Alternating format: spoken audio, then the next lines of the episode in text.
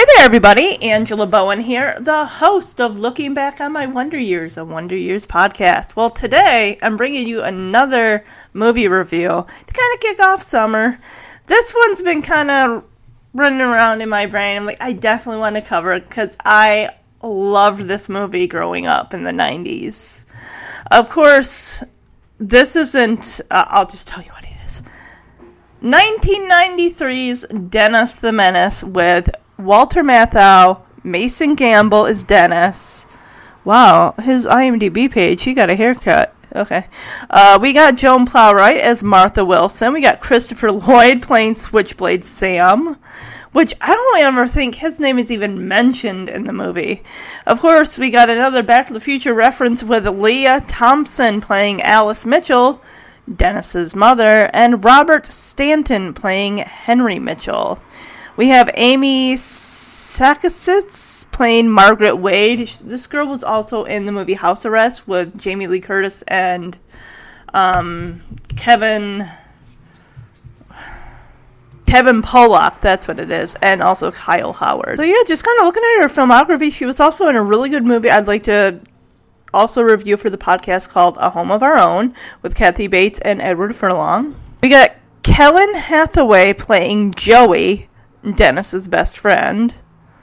I d- oh my gosh, I did not know this. Natasha Lyonne played Polly, the babysitter. Of course, you guys are probably familiar with Natasha Lyonne from. Well, I'm familiar with her from the American Pie movies. We got Devin. Ret- is it Ratray? He plays Polly's boyfriend Mickey. We also pretty much know him as Buzz McAllister Kevin McAllister's older brother in the Home Alone movies, the first two at least. Oh my gosh, another um Home Alone reference. We got Billie Bird and Bill Irwin. Remember they played the couple that um Catherine O'Hara was trying to get like their tickets, like if they could like let her go in their place so she could get home. Ben Stein, okay, is the boss in, in this. Okay, I'm guessing He's got. Why is there another babysitter? Oh my gosh! Is this another Home Alone thing? Home Alone and Back to the Future. Wow. Because this girl played. I thought she looked familiar. She played Sandra, so I guess she's also another babysitter. God. Broken arm babysitter. How many babysitters? Oh, elderly babysitter.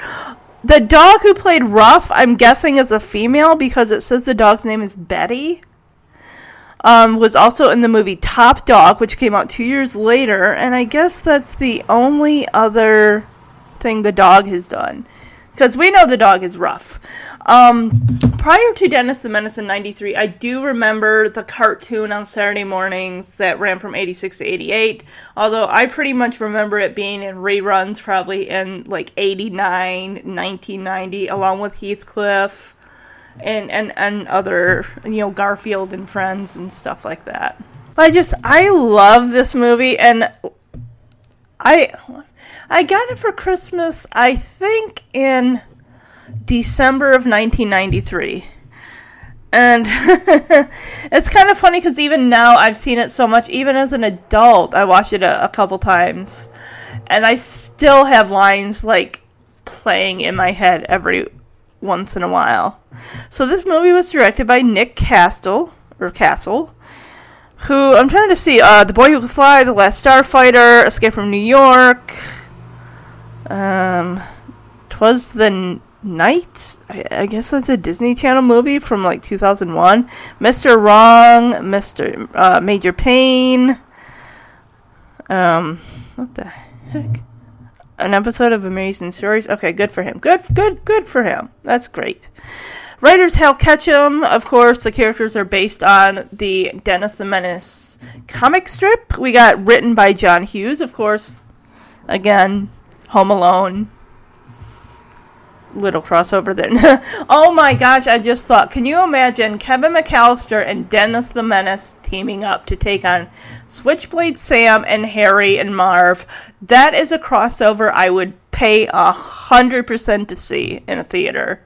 Because if you think about it, Dennis the Menace came out three years after Home Alone, because Home Alone came out in 1990. And then Home Alone 2 came out in like 1991. So we were fresh off Calvin McAllister and his pranks. Alright, I'm gonna get into some trivia here. Oh, this is sad and cute. According to Christopher Lloyd, after filming the scene where his character spears Gunther's apple eh, with a knife and eats it, Hank Johnston, the young actor playing the role, was so frightened of Lloyd that he wouldn't approach him afterwards on the set. Uh, looks like 20,000 children auditioned for the part of Dennis Mitchell. 10 were selected to test f- for the role with Walter Matthau.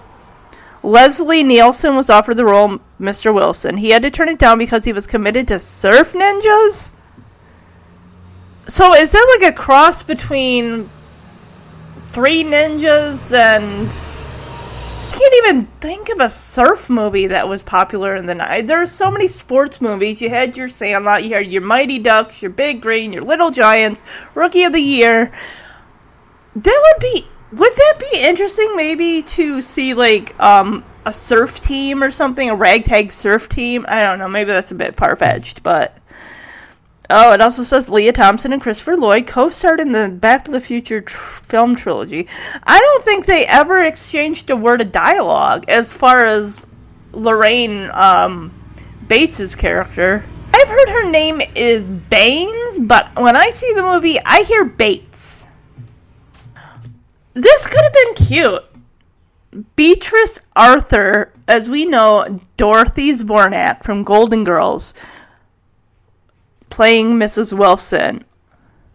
Oh, Betty White ended up playing Mrs. Wilson in the Dennis the Menace Strikes Again with, I think it's that kid Justin Long from the Liar Liar movie with Jim Carrey.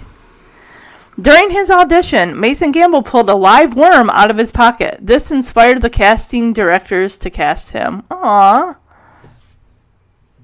Jerry Goldsmith was John Hughes' only choice to score this movie. And it says the movie was mainly filmed in Hinsdale, Illinois. The nursery rhyme to which Dennis falls asleep is Winkin', Blinkin', and Nod by Eugene Field. I've never heard of it other than this movie. Final thea- theatrical movie of Arnold Stang, who played the photographer. Natasha Lyonne received her first screen kiss from co-star Devin Ratray. Ratray? How do you say his? I don't know. Who, of course, we know as Buzz McAllister.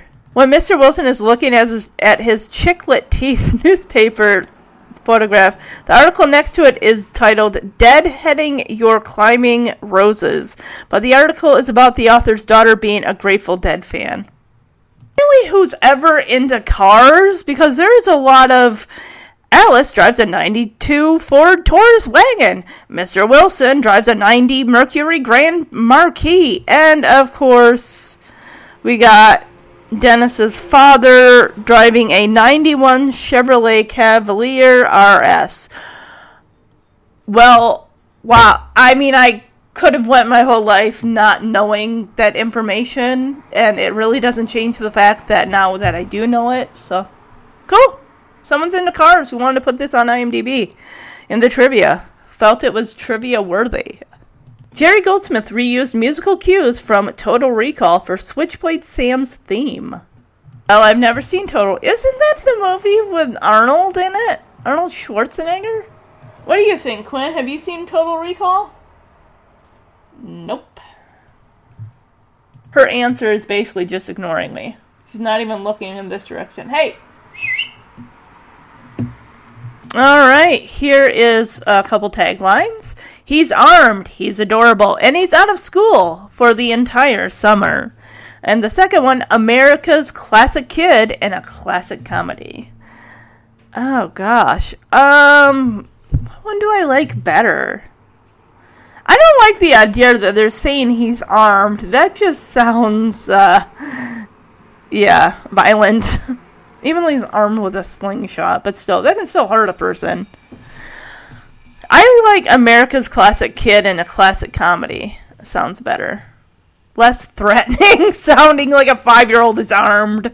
I'll wait till after the movie and I'll cover the goofs in case anyone's not seen this movie and doesn't want to be spoiled by certain things that happen. So, so this movie was released June 25th, 1993 and it opened with 9,331,139. Grossed 51,000 or 51,000. Excuse me. So it went from 9 million to f- grossing 51,000 to worldwide grossing 117 million cuz the movie is that damn good. All right, I'm going to read one 10 out of 10 review from 2012 in April. 10 out of 10, titling it, Hey Mr. Wilson! With an exclamation point.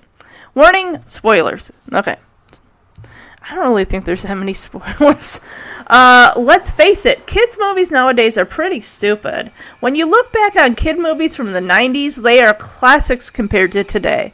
One of them is Dennis the Menace. The film is about Dennis Mitchell, played by Mason Gamble, who causes trouble for his neighbor, Mr. Wilson, played by Walter Matthau, who is not very happy with his antics. Meanwhile, a man named Switchblade Sam, played by Christopher Lloyd, who likes to stare at children. What? you make this man sound out. you make him sound like a pedophile. I'm sorry. Anyway, this is a very gentle film. The child actors are cute. Walter Matthau's performance is very good, and the film is often very funny. However, Christopher Lloyd's performance is not the best, and am I the only one that thinks Lloyd's character is creepy spying on children? Still, I recommend it.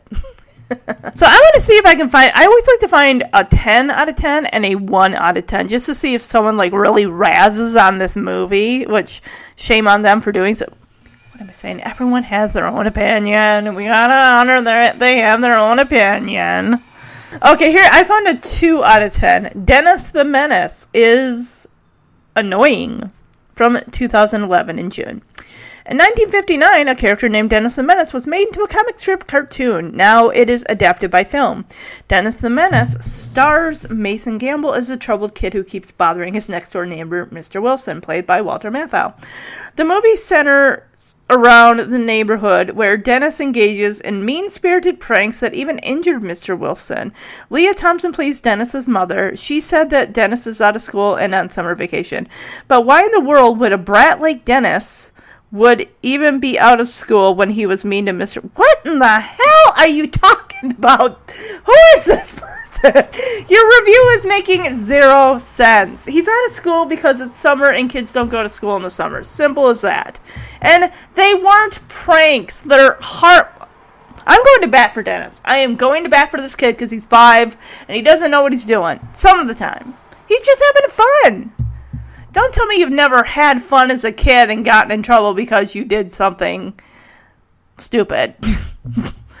I don't know, but the background is not quite right.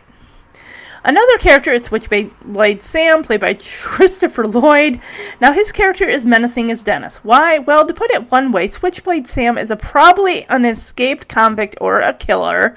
His character is not right for this movie, especially in a kid's movie. As for Mason Gamble, he is an annoying little kid who I think has no respect for Matthau's character. In one scene, Wilson plans to have a party over his house, and the flower he was growing was blooming when the moon was out. Suddenly, Dennis pops out of the house to say that Mr. Wilson's house is robbed by Switchblade Sam. It seems that somebody must have picked Mason Campbell by mistake. This movie deserves a two star rating. Um, this person is, this is my humble opinion because, like I say, everyone's deserving of their own opinion, and this is my opinion of this review. This person has a screw loose um, I don't know what movie they were watching, but come on now. He's five years old. If someone were robbing your neighbor's house, don't even, and your neighbor was planning a special event and didn't know someone was inside their house casing it, don't you think they'd want to know? He had no idea that this flower was going to bloom for five seconds, and if you turn away, and then all of a sudden it just falls dead.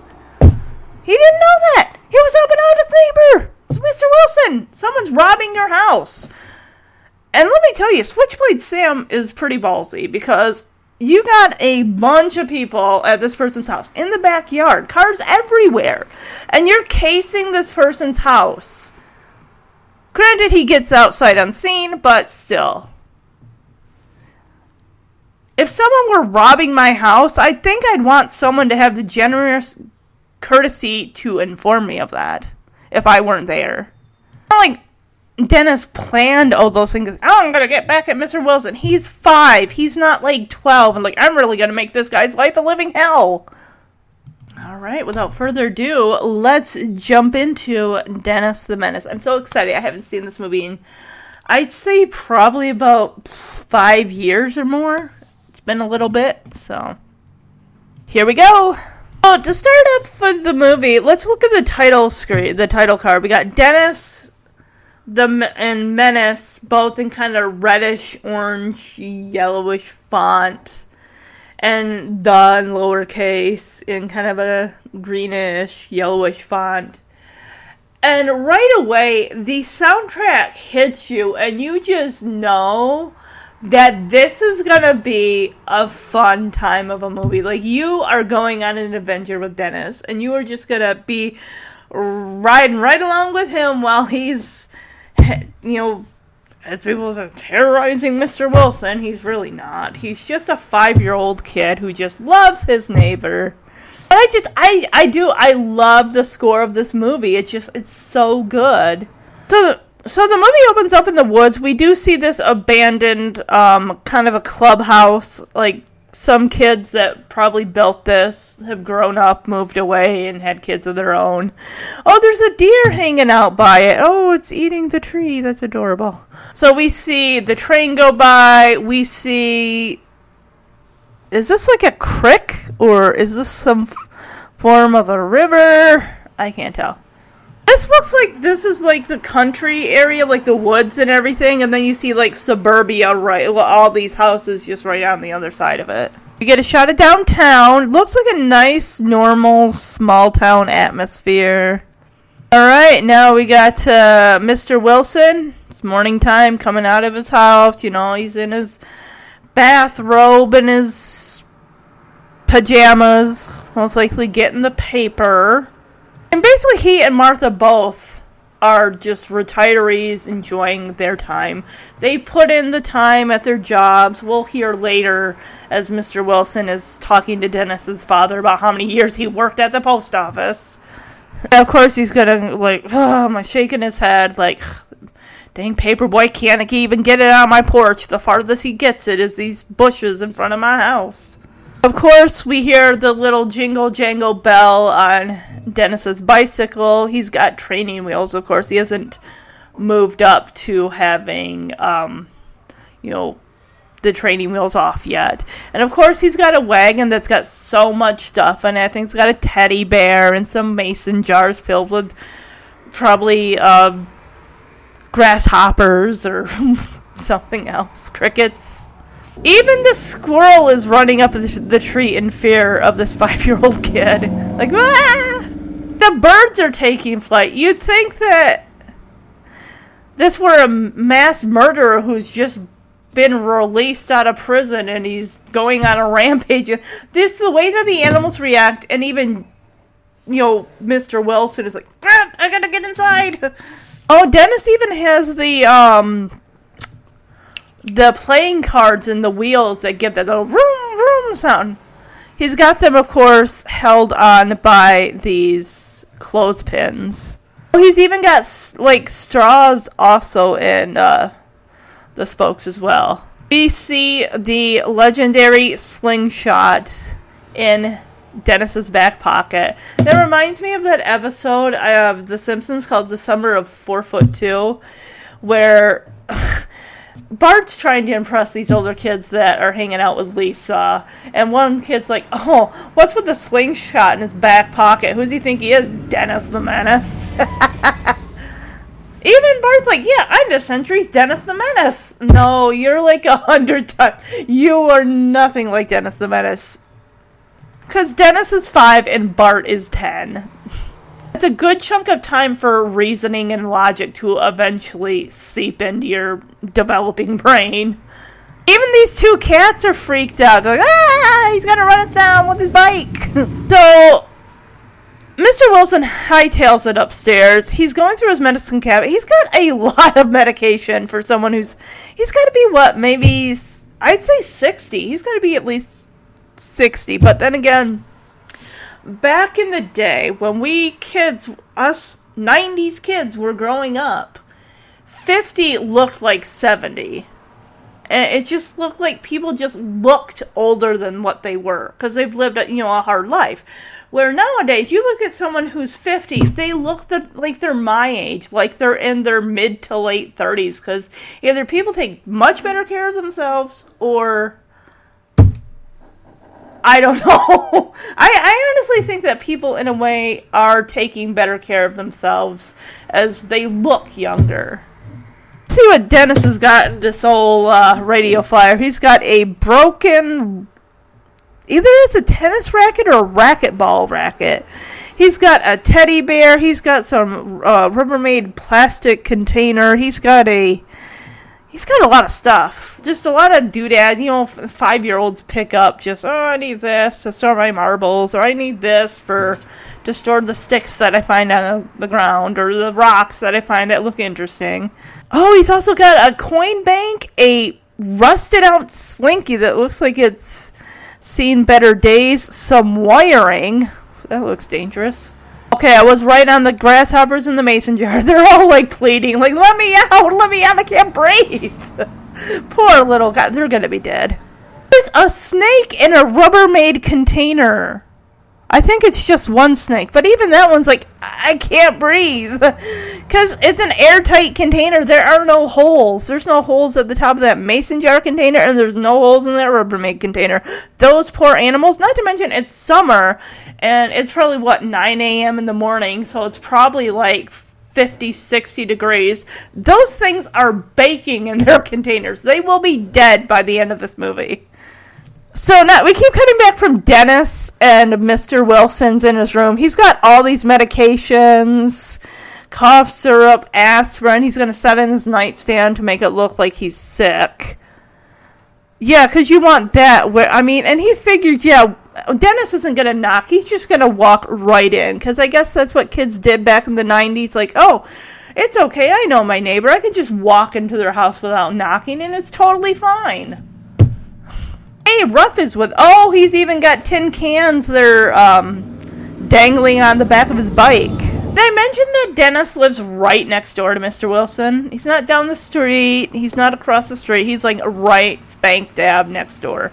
Okay, wow. We got one, two, three, four, five, six, seven types of pills. We see like some cough syrup. We see a big bottle of aspirin. He thinks a five year old's gonna like, oh wow, he's got a lot of medication here. He must have a lot of problems, or oh, he's just really sick. Either that or he's thinking that Dennis is just gonna go up there and like, oh, candy, I'm gonna start popping these pills in my mouth. Well, he's five, so hopefully I think would like to hope that a five year old in the 90s would know, like, oh no, I don't, these medications aren't for me. Five year old nowadays, uh, I have no idea.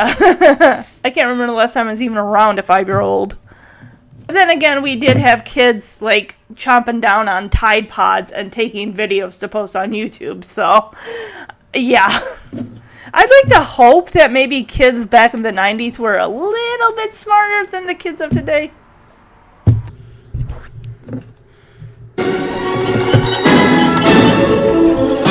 Hey, Mr. Wilson! So we see Dennis is in Mr. Wilson's house. Clearly, Mr. Wilson did not lock the door. We don't even meet Mrs. Wilson yet. But we do see Dennis just walking up the stairs like, well, Mr. Wilson wasn't in the kitchen in the living room, so I'm sure he's probably upstairs. Dennis, of course, walks, goes right into Mr. Wilson's bedroom. This is just how this kid operates. And Mr. Wilson's like in bed, but then again, he's not actually sleeping. He's going to pretend he's asleep and hope that this kid will just leave him alone and go home. But Hearing Mr. Wilson snoring, Dennis isn't like, well, gee, I guess he's asleep. I'll just come back when he's awake. No, he's like, well, I'm going to go over to him and see if he's really asleep. I love how Dennis is just like tiptoeing, trying to be as quiet as possible because he doesn't want to wake him up. he does see the medication and the cough syrup and the aspirin. He's like, wow, all that medication. Mr. Wilson must be so sick, no wonder he ain't up. Mr. Wilson. Mr. Wilson. Mr. Wilson. No one sleeps with their hand behind their head, I'm sorry. Poor old Mr. Wilson must be so sick. No wonder he ain't up. yeah, that's it.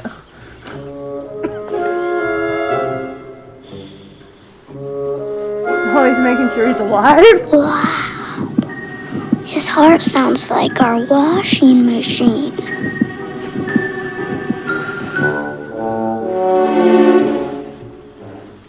Oh no, growing extra skin.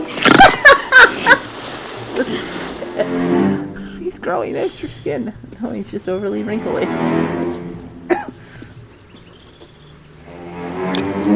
oh god, now you're flat. Now you have flashlight in his face. Stick it up his nose.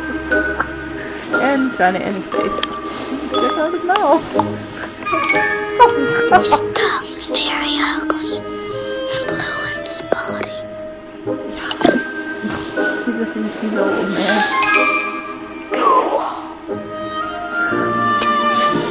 He's made of salt.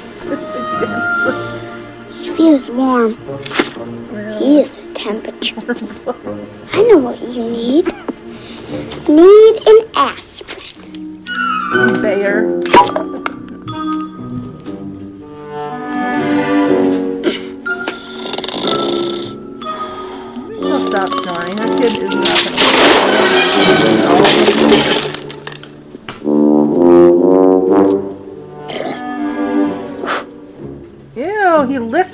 Wiped it off on his overalls. That's gross. Here, just put this. really pussy to get it in his mouth.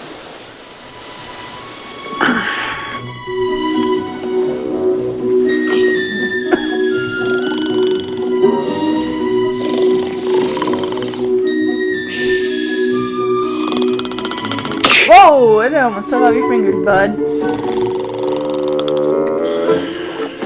Here comes the slingshot.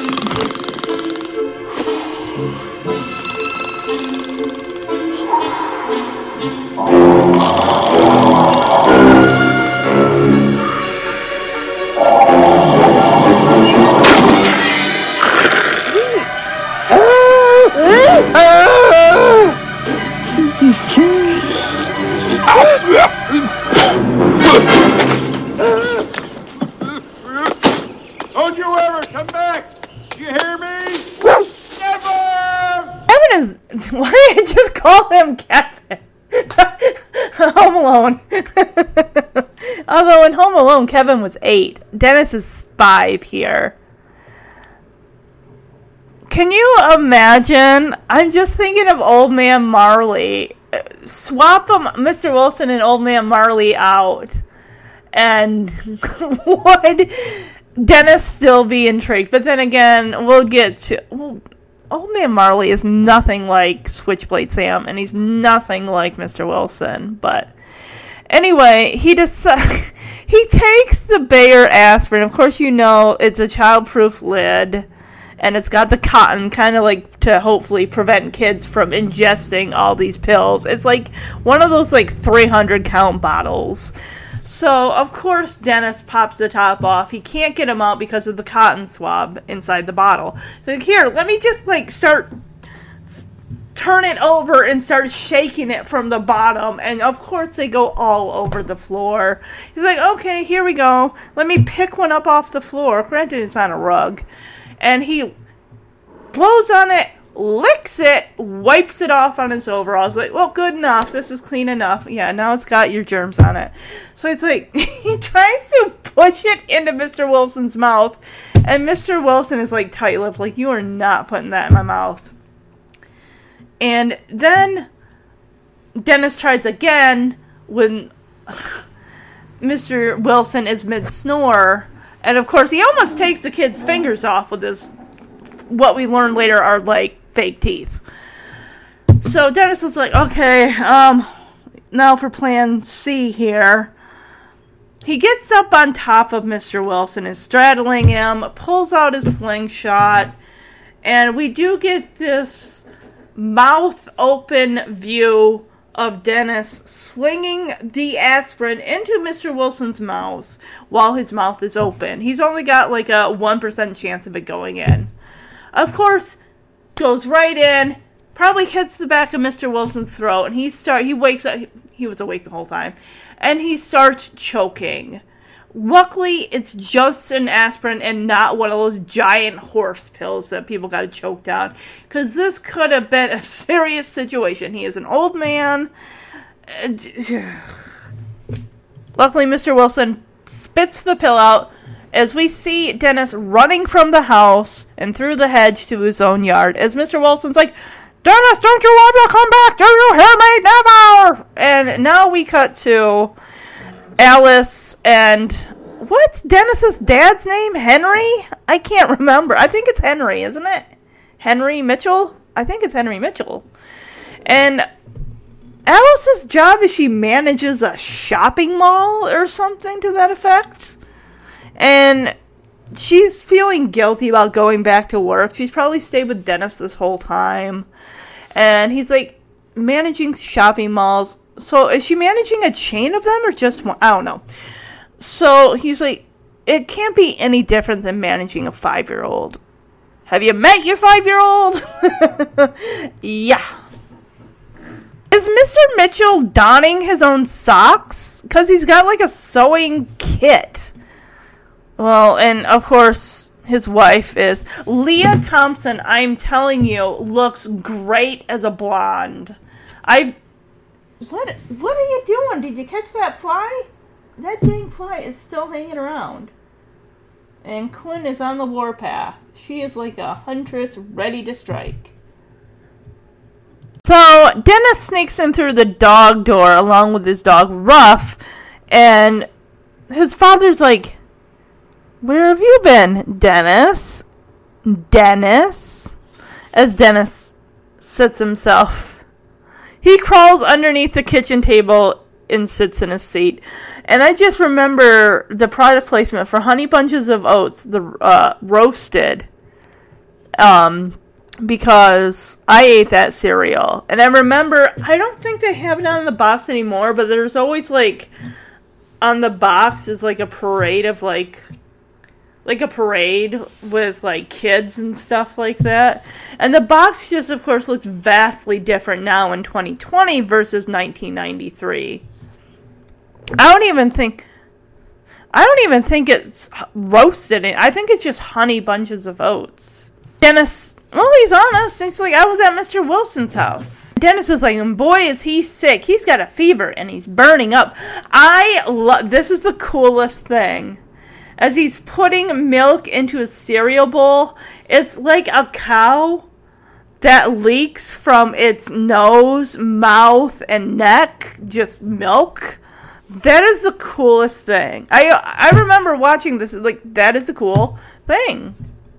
So much better than a pitcher of milk. You get to put the milk in the cow and the milk comes out of the cow's face. Instead of its udders, it comes right out of its face. Its nose, its mouth, its neck.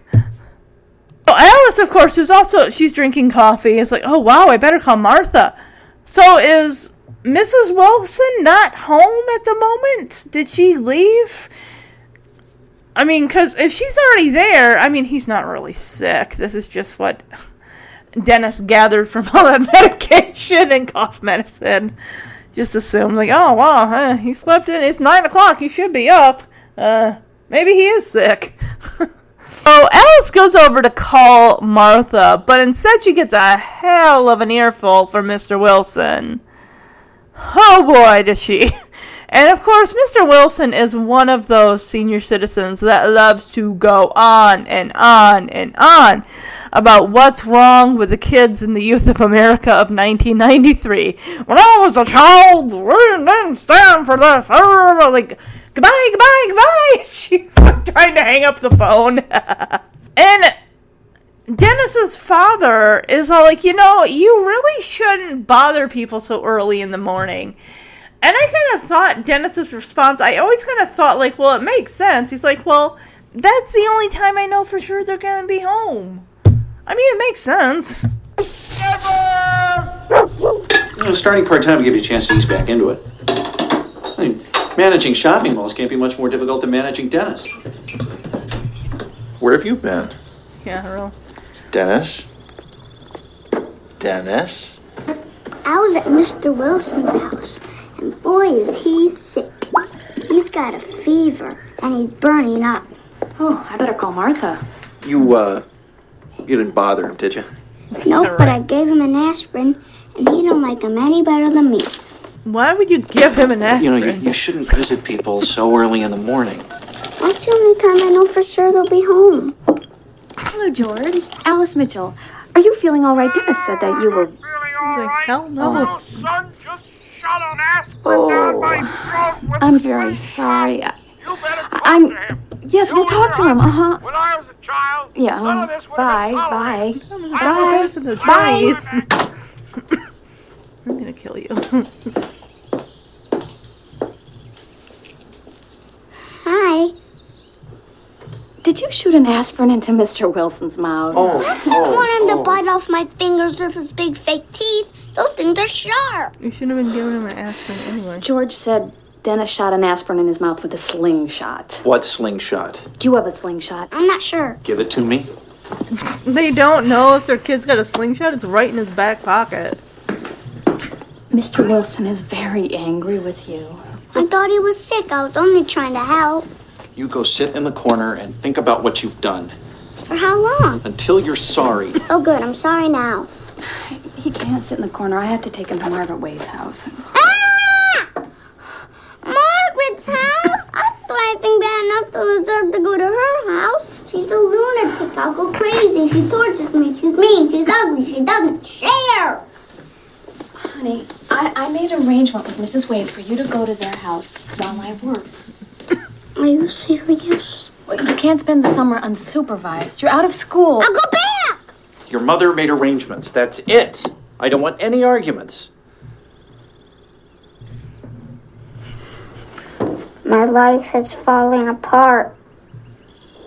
So, of course, his dad says, You didn't bother him, did you? And of course, Dennison's like, Nope. But I gave him an, an aspirin. He doesn't like him any better than me. So, of course, Alice gets on the phone, like I said, and this is where Dennis's father says, You know, you really shouldn't bother people so early in the morning. And Dennis is like, that's the only time I know for sure they'll be home. And of course, Alice is like, hi, George, this is Alice Mitchell. Are you feeling all right? And you distinctly hear him say, hell no, I'm not feeling all right. Your son just shot an aspirin down my throat with his slingshot. And she's like, okay, um, I'm sorry about that. Well, well, yes, we will definitely talk to him. Uh huh. And he's like, when I was a child, none of this would be tolerated. And she's like, bye, bye. Hangs up the phone. And it's just like, oh my god. His dad is just like, you gotta be kidding me. This is too early. I gotta get to work. Now I gotta deal with Mr. Wilson and his attitude. Ugh. So she goes over, Alice does, her arms are crossed, and she is pissed. She's like, uh, apparently George told me that Dennis shot an aspirin down his throat with a slingshot. And his dad's like, what slingshot? And his mother's like, do you have a slingshot? And Dennis is like, I'm not sure. And his dad's like, hand it over, give it to me now. It's in his back pocket. It couldn't be. It's it's big. You can't miss the thing. Apparently, they didn't see what he was wearing when he went out the doggy door. Like you don't know your kid's got a slingshot. So his father wants him to go sit into the corner and sit in the corner, and Dennis is like, "Oh, for how long?" And his dad says, "Until you're sorry." And Dennis is like, "Good, I'm sorry now." So of course Alice is like, "Well, he can't sit in the corner. I have to take him to Margaret Wade's house." And of course Dennis is ah. He he hates Mar. We we all hate Margaret. We all hate her. it's like, Margaret's house? I didn't do anything bad enough to deserve to go to her house. And he's like, she's mean, she's ugly, she doesn't share. The mean part, right? So Alice sits down with him and just says, Hey, look, I gotta go back to work. You're out of school for the summer. You cannot spend the summer unsupervised.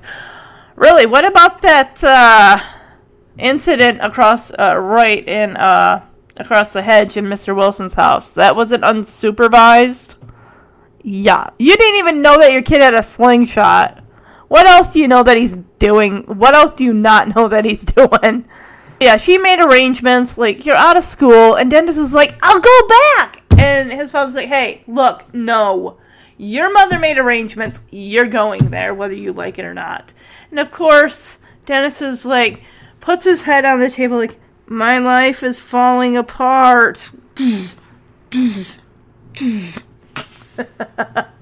I love how she goes over to Dennis and says, Mr. Wilson is very angry with you. And of course, Dennis is just, he's five. He's like, I was only trying to help. I thought he was sick.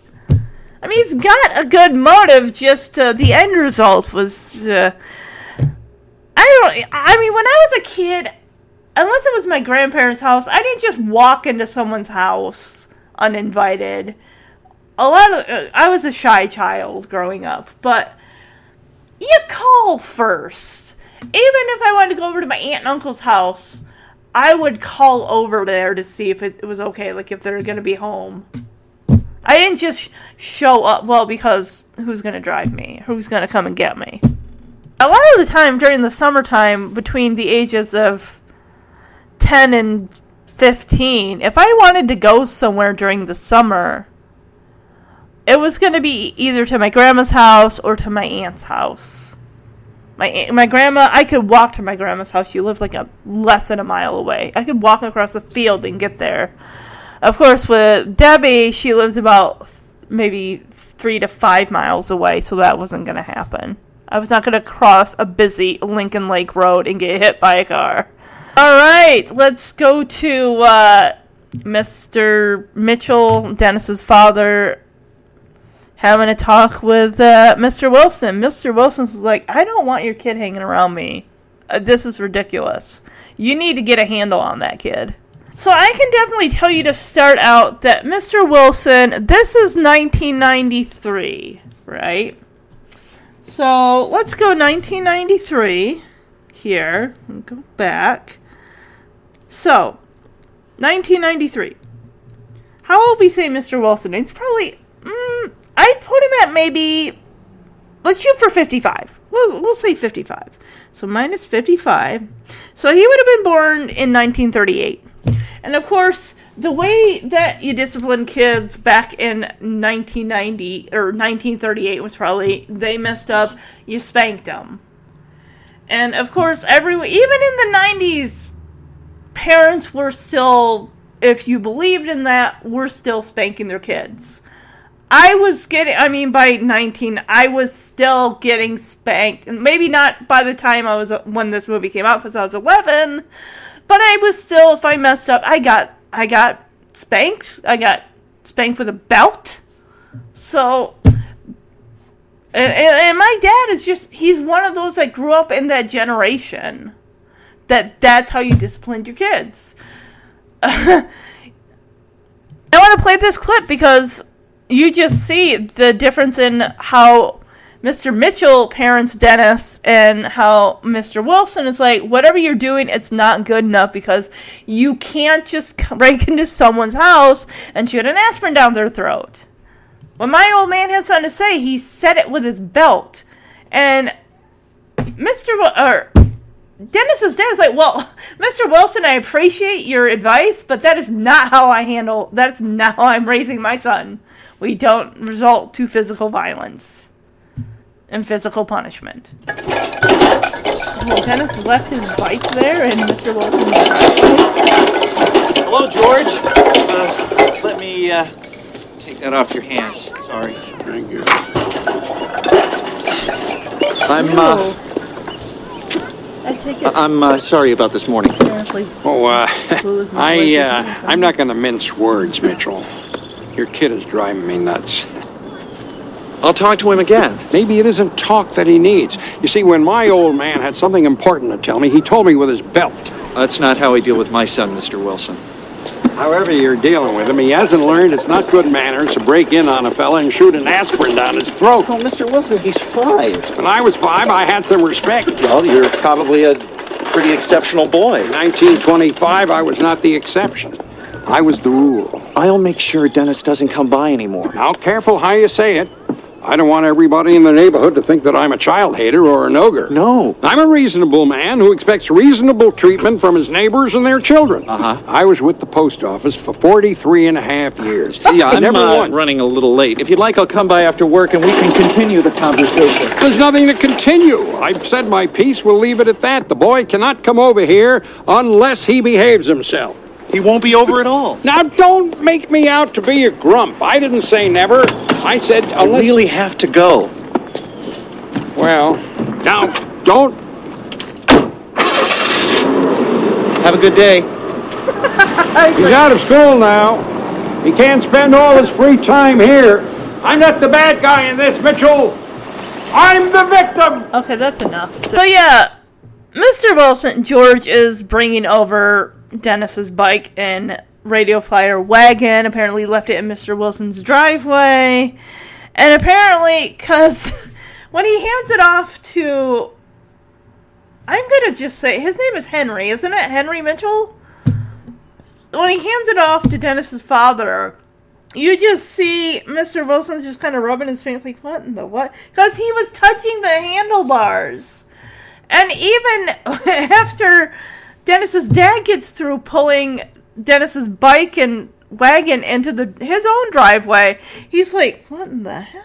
My guess is clearly Dennis probably sneezed, wiped his nose with his hand, wiped the residue on the handlebars because as a kid that's just that's what you do. You don't have a Kleenex. You could use your arm, but then again, he's wearing a ba- he's not wearing a shirt under his overalls.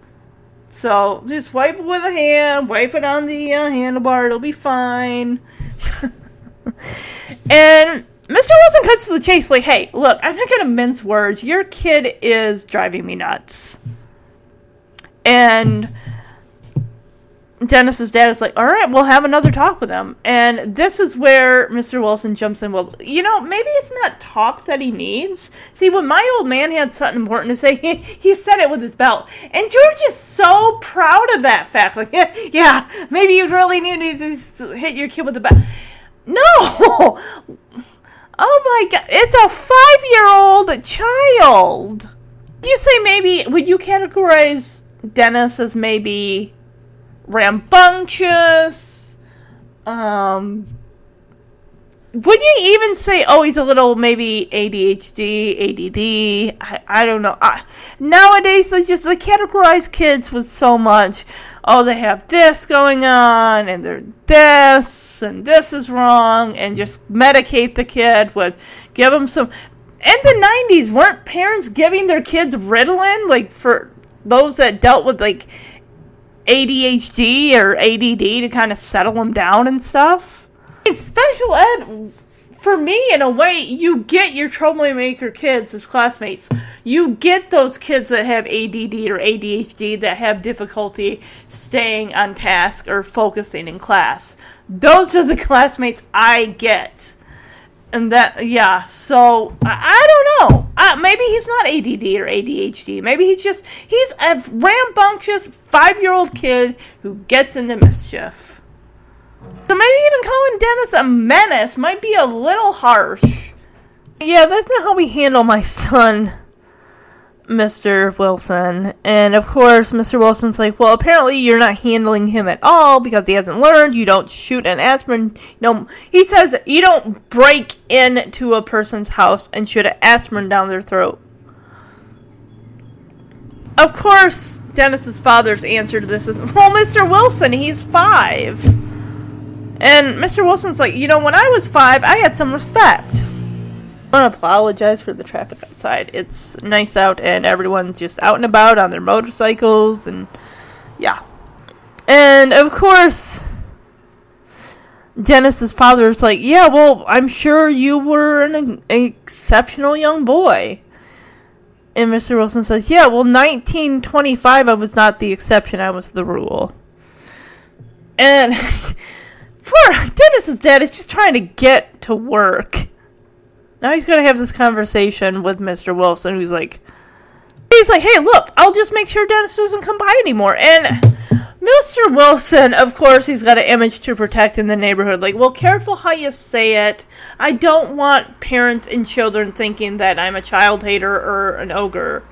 And he says, I'm a reasonable man who expects reasonable treatment from his neighbors and their children.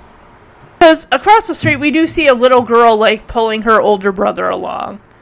Now he's, for heaven's sake, now he's on to a story just like, you know, old people going from one topic to another. Like, oh, I was with the post office for more than 43 years and never once. And finally, Dennis says, like, I, I really gotta go. I'm gonna be late for my job. If you'd like, we can continue this conversation at another time. So, Mr. Wilson's like, hey, there's nothing to continue here. Uh, just let Dennis know if he wants to come over here, he's gonna have to behave himself.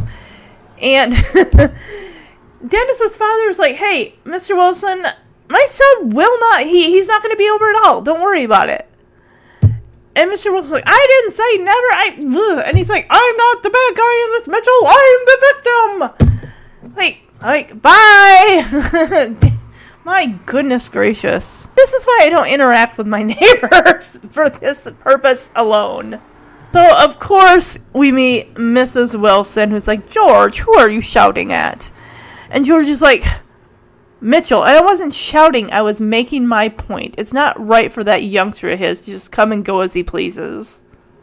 And of course, Martha's like, oh, George, he's only a boy. like, yeah, right. So, in George's retirement, he's taken up gardening, and there's a special.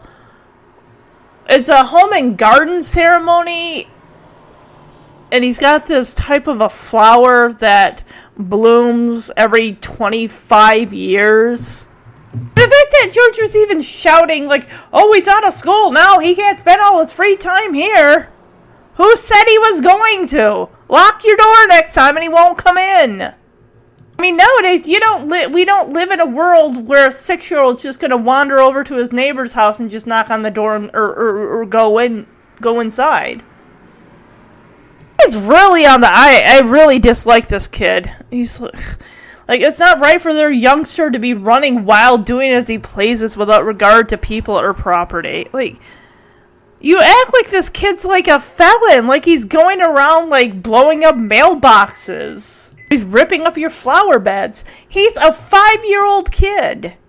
I get it, yes, he does have to have respect for other people's things and pe- whatever, but I think Dennis is just, you know, the the na- naive and innocent little kid who just thinks all people are just nice and welcoming. You say he'll knot my rope once too often. He's like, I can't stand that kid. He's a menace. It's like, uh, of course we got to get that menace line in there. Wonder how many more times we'll get that menace line. And I love how the camera just like pulls in for a close up as Walter Matthau is Mr. Wilson. I can't stand that kid. He's a menace. Yeah, basically, he's just looking at the hedge line there that separates their houses. So Martha's like, "Hey, look, you gotta have your breakfast. We are due at the garden club at nine. Then, of course, we go into Mr. Wilson's retirement hobby, which is gardening. What is it? It, it cliched like senior citizen hobbies are either what gardening or golfing. So, Mr. Wilson is one of those types of people that if your day starts out bad, your whole outlook, if your morning starts out bad, your whole outlook on the day is basically like, my day is shot. I'm already PO'd. Uh, I got a big thing coming up, and I don't even know if I'm gonna be able to enjoy it because he's talking about this this flower, this plant that he's cultivated for over the last what 20, 30 years. So what he has, he figures he's a shoe in because Martha says there are a lot of other gardens out there And he's like, freaking, come on, I'm a chewin. Seriously, who else has a night blooming mock orchid flowering this year? I love Martha. She does not care. She's like, it's an awfully homely looking plant. It's not great looking. I think it's because once it blooms, it's going to be beautiful, but for 99% of its time, it's just an ugly looking plant. Apparently, it's set to open during the full moon, so I guess, okay, interesting. And he's just going on. He lo- I think he loves this plant more than he loves his wife. He's it's a marvel.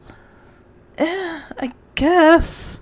40 years, guys, to mature and blossom. So the length of the time that he mainly worked at the post office is how long he's been waiting for this thing to mature and bloom. Wow. Well, you know what? Great. That's I mean, this garden's beautiful. I mean, if you're into gardens, which I mean, I'm I'm not really. but he is it, it just like I said, it feels like a cliched retirement thing. It's either you're gardening or you're golfing. And I, I don't know, like maybe coin collecting, stamp collecting. I don't even know if that's a thing anymore. But as far as what senior citizens like to do when they don't work anymore, traveling, traveling is another thing. So Alice is taking Dennis and dropping him off at Margaret's house because she needs someone to watch him because she and her, her husband both work they pass by these two boys. They pass by this house with these two boys on the front lawn that are shooting each other with super soakers. And Dennis glances up, hopeful for a second, like, "Oh, I wish I didn't have to go to Margaret's house. I wish I could be hitting someone in the face with a super soaker water gun." And of course, he's like, "Oh, he is just I." I don't. He's only five, but it's like this is like the worst possible thing. And Alice is all like, Well, how do you feel about me working? You know, a lot of moms work, and the best thing I could do was making an arrangement with Margaret's mom to watch you. And Dennis looks at her like, What about Joey? Did you think about him? What if he comes over? He'll think I moved. And Alice is like, Well, you know what? Joey's mom made plans with uh, Margaret's mother to watch him too. Joey's at Margaret's house. And just the look of horror on Dennis's face, like, oh god. So yeah, I mean, I think that this is maybe a career that she had before she had Dennis, and maybe for the like five years of Dennis's life, she's just stayed home and been a full time mom.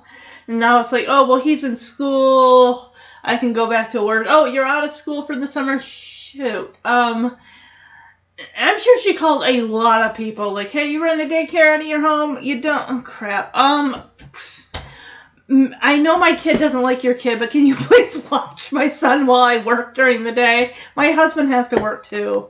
Yeah. No, I, I, I didn't even want to try Mr. Wilson. I know that he hates my son also, so, yeah. Yeah, she's like, how do you feel about me working? A lot of moms work. I'm like, he's five. I don't think he gives a rat's ass. I really don't. Um, did any of you watch the Dennis the Menace cartoon that came on Saturday mornings in the 80s? Or even the comic strip that was in the Sunday paper? Remember how Joey was so skinny and it looked like he was mostly bald? Like he had like a few strands of hair on his head? Kind of like a Homer Simpson kind of thing. This Joey is a cutie patootie just full in the face, head full of curly brown hair, and he just is like, ugh. He's hanging out with Margaret in her backyard. And Margaret, I'm sorry I'm going to say this for a six year old or what, a five year old, but you're kind of a bitch. even at this young age. Classic Margaret with the curly, like, reddish blonde hair and the glasses Margaret's got such a scowl on her face. So Margaret's all about um physical violence. She's like, do it. And Joey's like, mm-mm. And she's like, I can make you. And Joey's like, how? She puts her fist up like, I'm gonna slug you in the face. What exactly is she wanting him to do? And he's like, I can slug you back. And she's like, you can't hit a girl. It's like, I can too. And she's like, try it. I'll tell my mother you tried to murder me, and she'll believe me because boys are like that and girls aren't. He's like, this really stinks. And she's like, shut, shut your mouth, pucker your lips together, and let's just get this over with, alright? He's like, and she's like, close your eyes. You think she's gonna kiss him, but no. She takes her doll, pulls down its pants, and shoves the doll's butt right up against his lips. So, oh, she's gonna hold this over him for like the whole movie. Does he like op- he kisses what he thinks is Margaret, only to open his eyes and realize it's her porcelain doll's baby butt, and he's like, ugh, ugh, ugh. he's like, yeah, because he's like, I'll slug you back, and she's like, try it. I'll scream so awfully bloody, deadly, horrible. My mom will try to think, will think you tried to murder me, and I'll tell her you did, and she'll believe it because boys are like that and girls aren't. Like, uh huh, yeah. She's kind of got Joey. Margaret's got Joey over a barrel here. It's like, uh. she tells him to close his eyes. He doesn't do it himself. Okay, gotcha. And then she says, when she puts the doll's butt right up against his lips, like, all right, kiss me. is a freaking firecracker, this girl. I'm telling you. Hoo, hoo, hoo. She is going to make some guy very unhappy. Let's cut back to the front of Margaret's house here, where Alice is has to physically pull Dennis out of the car by his, under his arms, and he's just like on the ground. It's like, Dennis, get up. And he's just laying there like he's comatose. She's like, Don't you dare embarrass me. And she's like, Fine, I'll drag you. And she just drags him inside. now we're back in Margaret's backyard. Joey and Dennis are up in a tree. And she's like, "Oh, you guys are the boring ones. There's lots to do." And Dennis was like, "Oh, really? Like what?" And she's like, "We could practice singing songs or put on a play or a puppet show." And Joey's like, "We could bury you alive." And she's like, "I could pound your face." And he just let smile like goes right from his face. This girl, she does. She likes to give the orders about what's. It's like basically, it's my house, it's my backyard. We're going to do what I want to do this girl needs to hang out with some other girls because but then again i doubt she wants them to be there any more than uh, they want to be there. This, that backyard has some crazy like ferns like long long ferns. That's just it the town it looks like any town usa I mean, it seemed like whenever I watched a movie as a kid, I'm like, oh, that could, you know, take place in Michigan or something like that. Like, but what can probably, unless it's specified where it's actually at in a movie, you're probably like, oh, that looks like that could be Kentucky or I don't know. But I mean, you look at something like, oh, Michigan, Indiana, Ohio, Illinois, they all, you know, farmland and everything. One doesn't look any different than the other. Or feel free to disagree with me, I'm sure they do. So Dennis is all like, hey, I'm not even sticking around here. Like, we're gonna be leaving soon. Me and Joey, we got stuff we need to do, we got work to do. And Joey, of course, spills the beans like, we're gonna make a fort. And Margaret's like, oh, you can't leave or else I'll tell on you. So I gotta come with you. Let me get my purse. I gotta get my lady things. We're going on a journey. We're gonna go into the woods. He says tough kitty paws. what? okay. this girl, like I said, she's a firecracker. She's a pistol, this Margaret. And when Margaret leaves, Dennis just looks at Joey like, you had to open your fucking mouth, didn't you? Well, you guys knew you weren't leaving that yard unless you took her with. But then again, this is 1993, guys. This is when kids could just traipse around in the woods and nobody would be like, oh my gosh, no, you have to stay in the yard where I can see you. You can't leave. so they pretty, pretty much takes them to a that fort that we saw in the beginning of the movie, it's basically like a clubhouse and a tree. And they're like, oh, Joey's like, hey, does anything live in there? And Dennis is like, squirrels and birds. It's fine. It's not a big deal. We'll clear it out. But Margaret just takes over this whole project, this whole thing. Like, oh my gosh, this could be great. We could pretend like we're married, and this could be our little wedding shack. And my god, we could put carpet and curtains up in the windows. Like, oh god. Margaret, he's five. He's not thinking about weddings. He surely is not thinking about being married to you. Can you imagine? I bet there's fan fiction out there that have Dennis and Margaret getting married as adults. I just like, uh, I, I bet if you search hard enough, there's fan fiction out there about that. I wouldn't be surprised. So before we get to this whole home makeover Margaret edition, um, she's like, oh my gosh, we can have a powder room and a place to serve tea when we have company. And Dennis just looks over his shoulder at Margaret, Margaret and is like, forts don't have powder rooms. And she's like, oh really? Where does the soldiers' wives go to freshen up? And Joey's like, soldiers don't have wives, stupid. well, I'll tell you what, it didn't take long for that uh to come back with a baby doll butt kissing. Like, don't call me stupid, baby rump kisser. She's like, oh, she got him. like, what are you gonna say, Joey? What are you gonna do? Deny it? yeah, right. I love how Dennis just looks at Joey like, baby rump kisser. What? What did you two do before I got here? and Margaret, yeah, like I said, she's taken over this whole thing. It's like it's not gonna be a fort, okay? It's gonna be a house. And then she like whispers into Dennis's ear, like, "I'll just love this." Like, oh, girl. She didn't say. She didn't whisper, "I'm gonna love this." She said, "A love nest." Girl, you are five years old. What are you doing? I guess girls back in the 90s at this age were a lot more forward than they are now. I mean, if we've got five year olds talking about love nests with other five year olds, conversations with parents need to be had.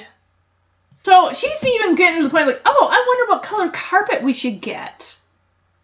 And Joey is like, Dennis, DeForest got carpet. And Dennis is like, no, and Joey's like, Forts don't got carpet! And of course, you see Margaret already climbing up to the fort, and she's like, they do now hot lips. I just, I love the interaction between Joey and Margaret. It just, it's so. Uh.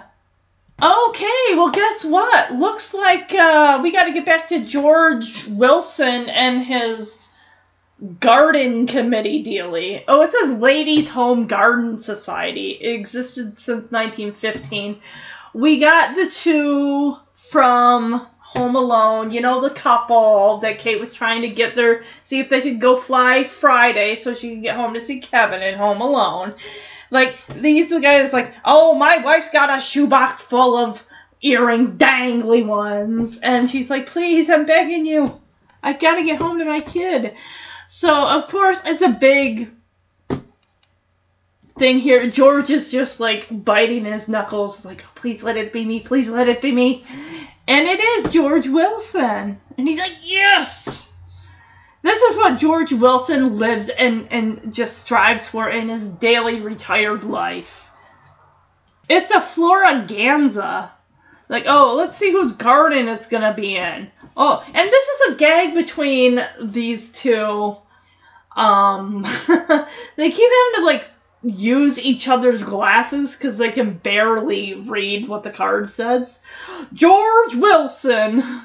Okay, either Billie Bird, who's playing the um, I'm guessing this is a married couple that are running this lady garden society, whatever she clearly is either dyeing her hair or wearing a wig. I think she's wearing a wig because her hair is too dark for her age.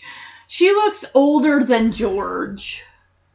Even Bill Irwin here, who plays uh, the guy announcing it, looks like he's filled out a little more in the face. I mean, this is 93. Home Alone was 1990. And that same guy was also in Planes, Trains, and Automobiles. So he is so jazzed. But when he sits up to take a bow, it's like he doesn't even sp- plaster a smile on his face. He just looks up at everyone and is like, huh, told you it's going to be me, basically. This room is just filled with all senior citizens that are look like they're over 70. That that that's their life. That's their livelihood. It's their gardens. There's nothing wrong with that, of course. That guy's got some ears on him. All right, looks like it's going to be the neighborhood hide and seek game. As it's it's summertime, kids are out, they're playing in the streets. They're all going to take turns hiding. Dennis is counting one Mississippi, two Mississippi, five Mississippi, six, whatever. And he's got a little, uh, he's got, I guess the kid's name is Gunther, who's like a spy watching where the kids are going. It's like, that's cheating, you little twerp. Even Mr. Wilson, because a couple girls go to hide behind his fence, and he's like, oh, not, not, not, not my fence, girls. You go find somewhere else to hide.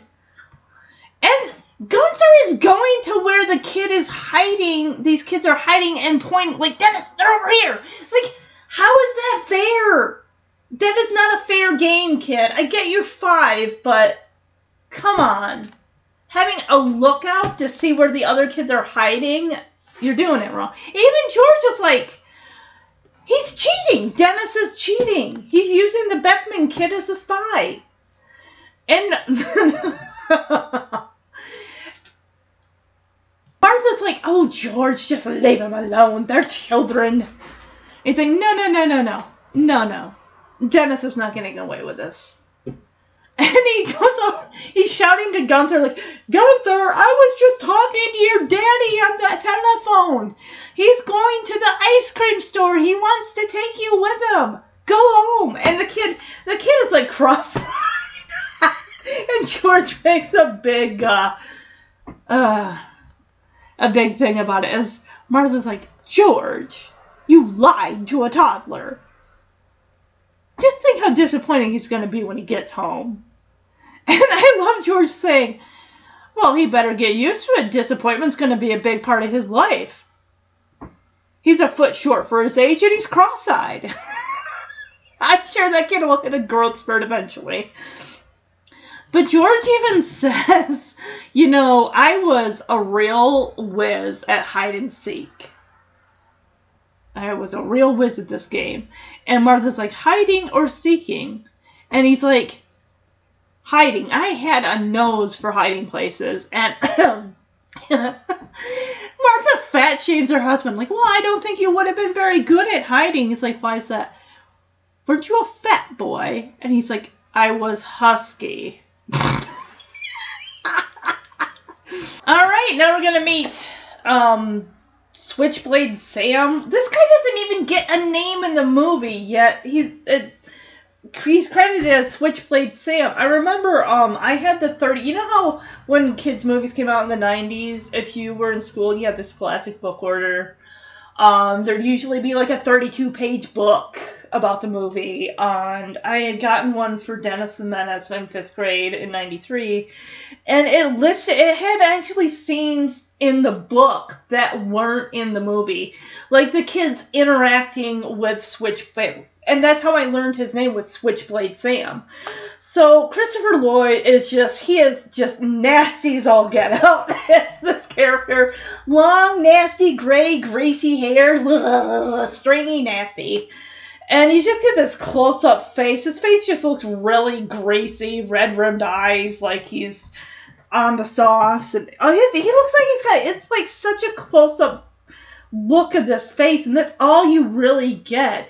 He, I guess he's train hopping because he jumps off a train, gets himself together, and is like looking out over the night, you know, the town, like, oh my gosh, I bet they don't even lock their doors. Because it's the 90s. Apparently, in suburbs, there was a was there a reputation back then? You just I guess you didn't lock your doors in suburbs? Like it was like oh it's a neighborhood it's so safe we got a neighborhood watch it's not a big deal. Everyone keeps their doors unlocked because no one's gonna rob us no one's gonna come in and try to kill us in the night or in our sleep or whatever so yeah. Okay I was wrong. We do get a close up of his face not just that but the camera pulls back and he's got the most gross yellow honking big fucking yellow teeth nasty like they've never been brushed a day in his life. It's just he's gross looking. He looks like he smells like he rolled in shit and hasn't wiped his ass in years. Let alone when's the last time this guy probably took a shower.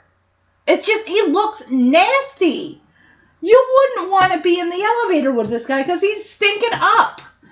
All right, so now we are going to go to what is going to be a dilemma of sorts. We go to Alice's work.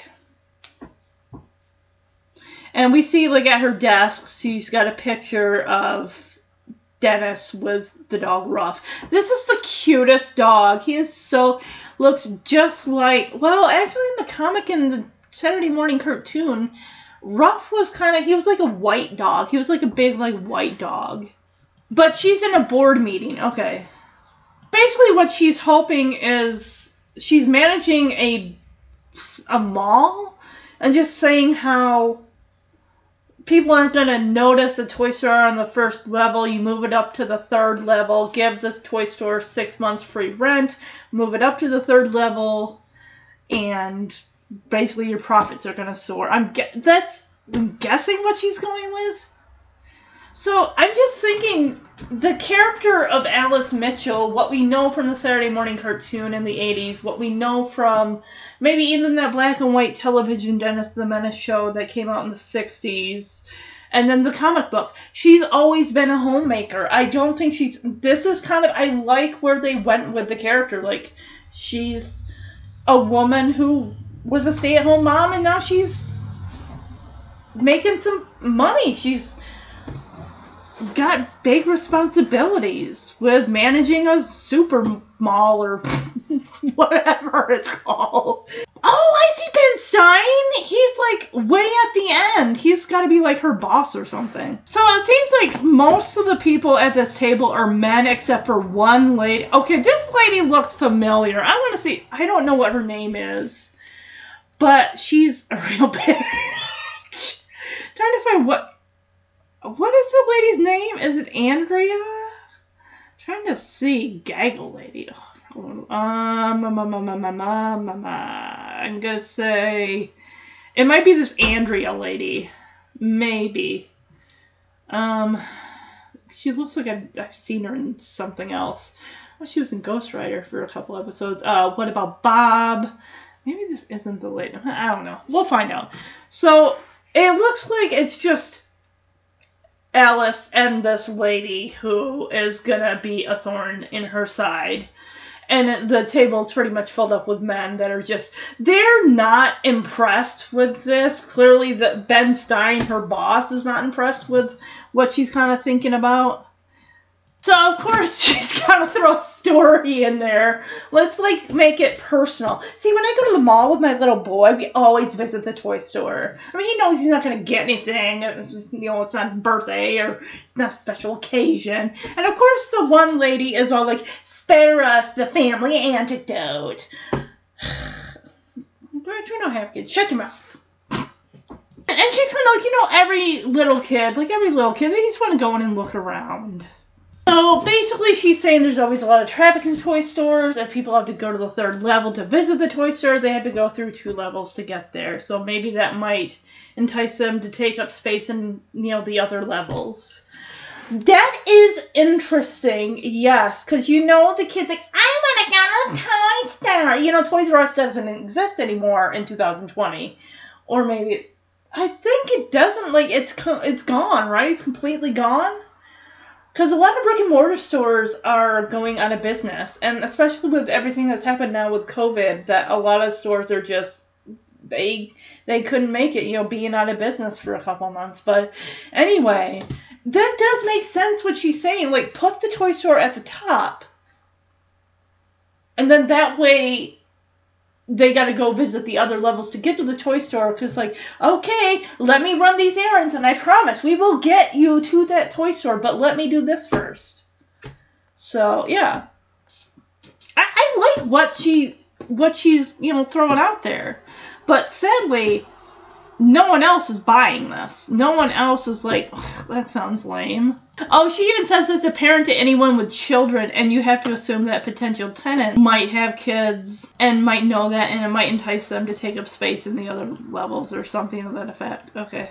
As confident as she was in starting this presentation, she is really petering out towards it. It's like she is grasping at straws, like, the kid angle. I got a kid. I take him to the toy store. He wants to look around. And just, yeah, it's, it's almost like she's looking at everyone's, like, I'm not here for this attitude. And she's just, she almost feels like she's defeated before he even gets off the ground. Oh, I want to, I want to punch this lady with this. She's got these huge, giant, round earrings that nobody in the right, no one needs earrings that large. Imagine it gets caught on something. You're ripping your earlobe. I don't even wear earrings, and I, I, I think that, I mean, my God. I'm gonna say, I bet that lady like fucked her way to the top. I mean, not, no, not else, no.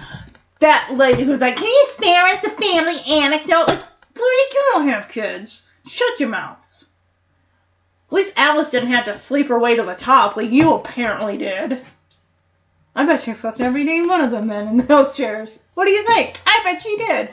All right, let's get back to the kids. Um, they're going back. This is day two of the fort.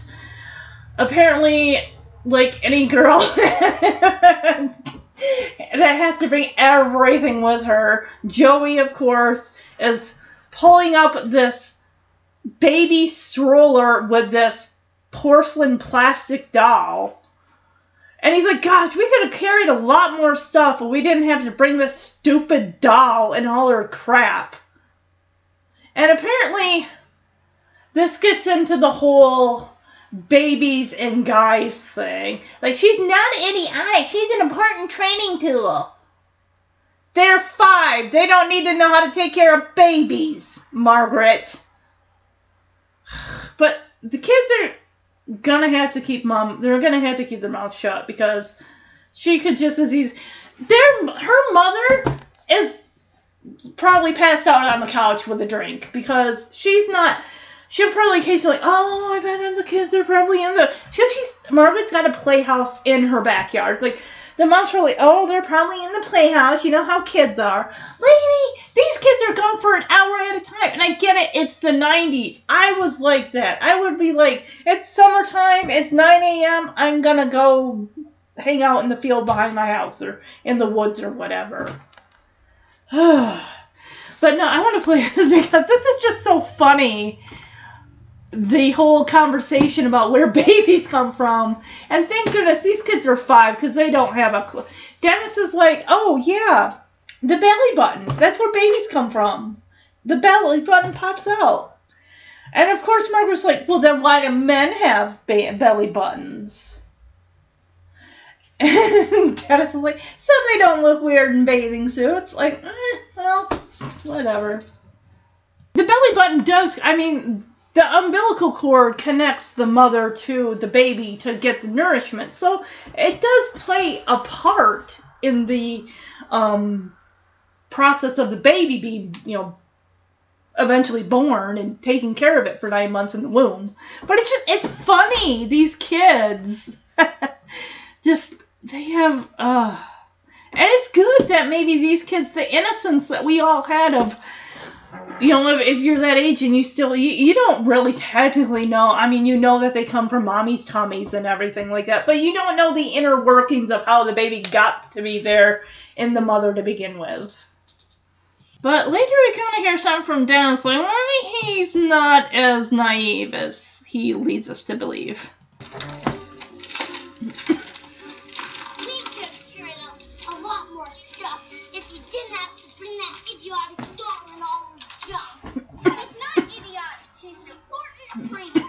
Tool. Yeah, see, Margaret's Grown carrying men so carpet. lousy when it comes to taking care of babies. They have better things to do. Like what? Play golf and drink beer? No, like hunting, having wars, driving cars, shading, cleaning fish. Do you know how to do that? Me? Margaret. If you didn't have women, you wouldn't have babies, which means you wouldn't have people. Maybe there's something wrong And there. then a man who drive the ladies to the hospital. The important thing is they marry the woman, then the woman can go down and get the baby. The baby is in her stomach. She has to get installed. Her stomach just isn't up with babies. Who installs them? A minister a doctor. Minister. How? She wants to know how? Joey.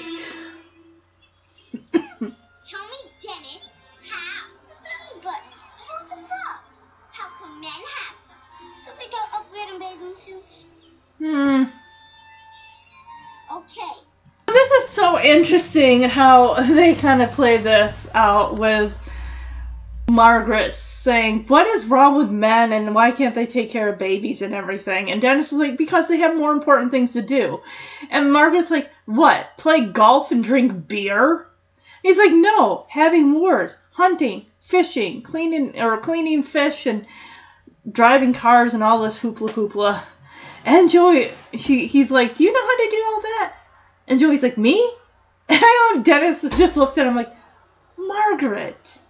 and I love Joey's response. If you didn't have men, who would drive the ladies to the hospital? Well, and look who's talking, uh, Kirstie Alley's character ended up getting a cab, but still, a man had to drive her. So Dennis is like, well, clearly she's got to get it installed. The stomach just doesn't fill up with babies. And she's like, well, who installs them? And Dennis says, a doctor, a minister, and a doctor.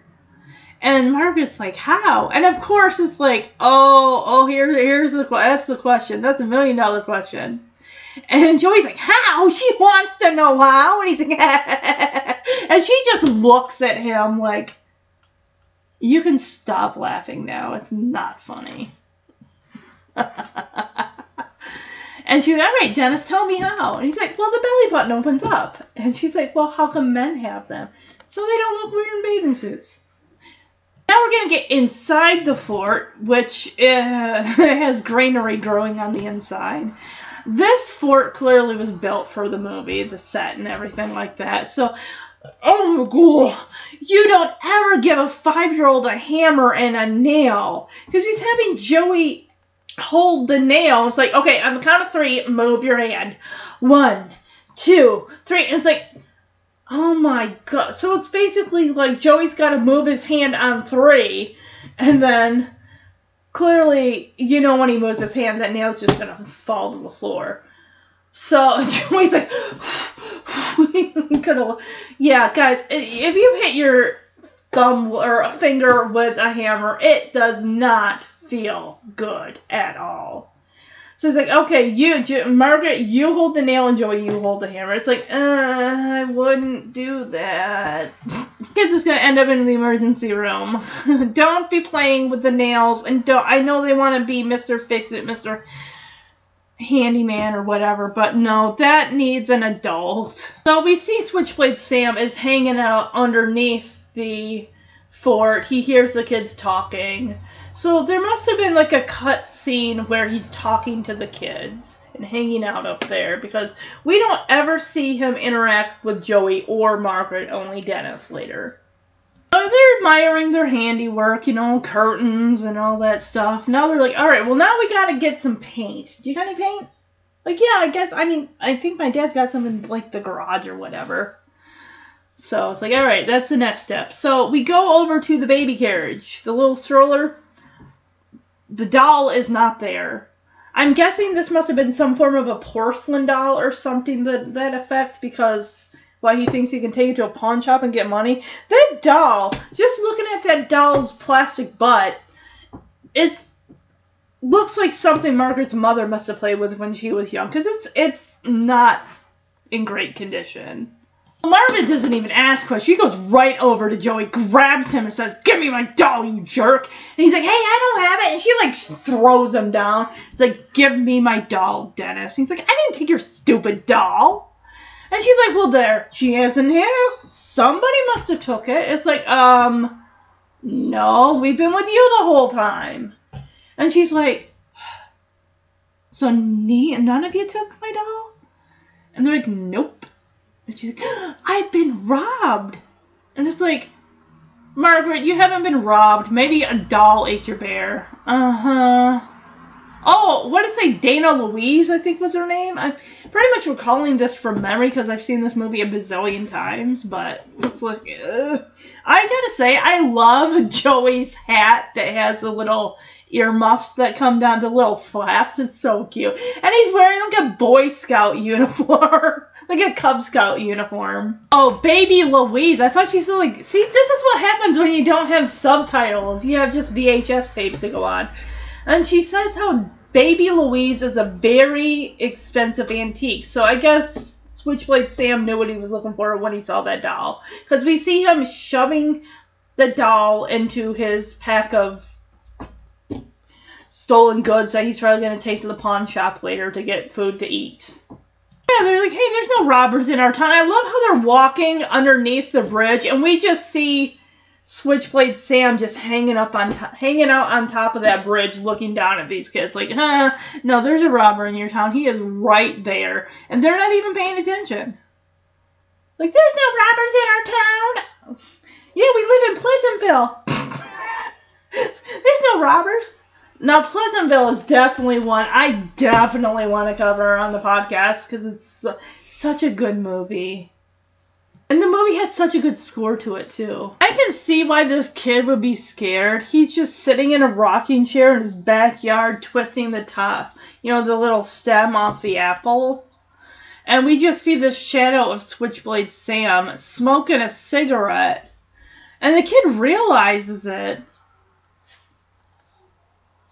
And Sam's like, oh, I'm just gonna call. I'm not calling him by his full name. Sam's like, oh, what do you got there? And the kid's like, an apple. The kid is scared to death. And then Sam pulls out a switchblade, which is probably switchblade Sam, and just stabs the apple like and takes it right out of the kid's hand and just starts eating it, cutting into the apple and eating it right in front of him. Like, what a piece of shit of a human being gross. But I can see just the fact that this guy comes near this kid with it and like takes a knife like he's gonna and steals your apple. I mean, that scared me if I were that kid's age. I don't know the stranger, and he's got a sharp, shiny knife.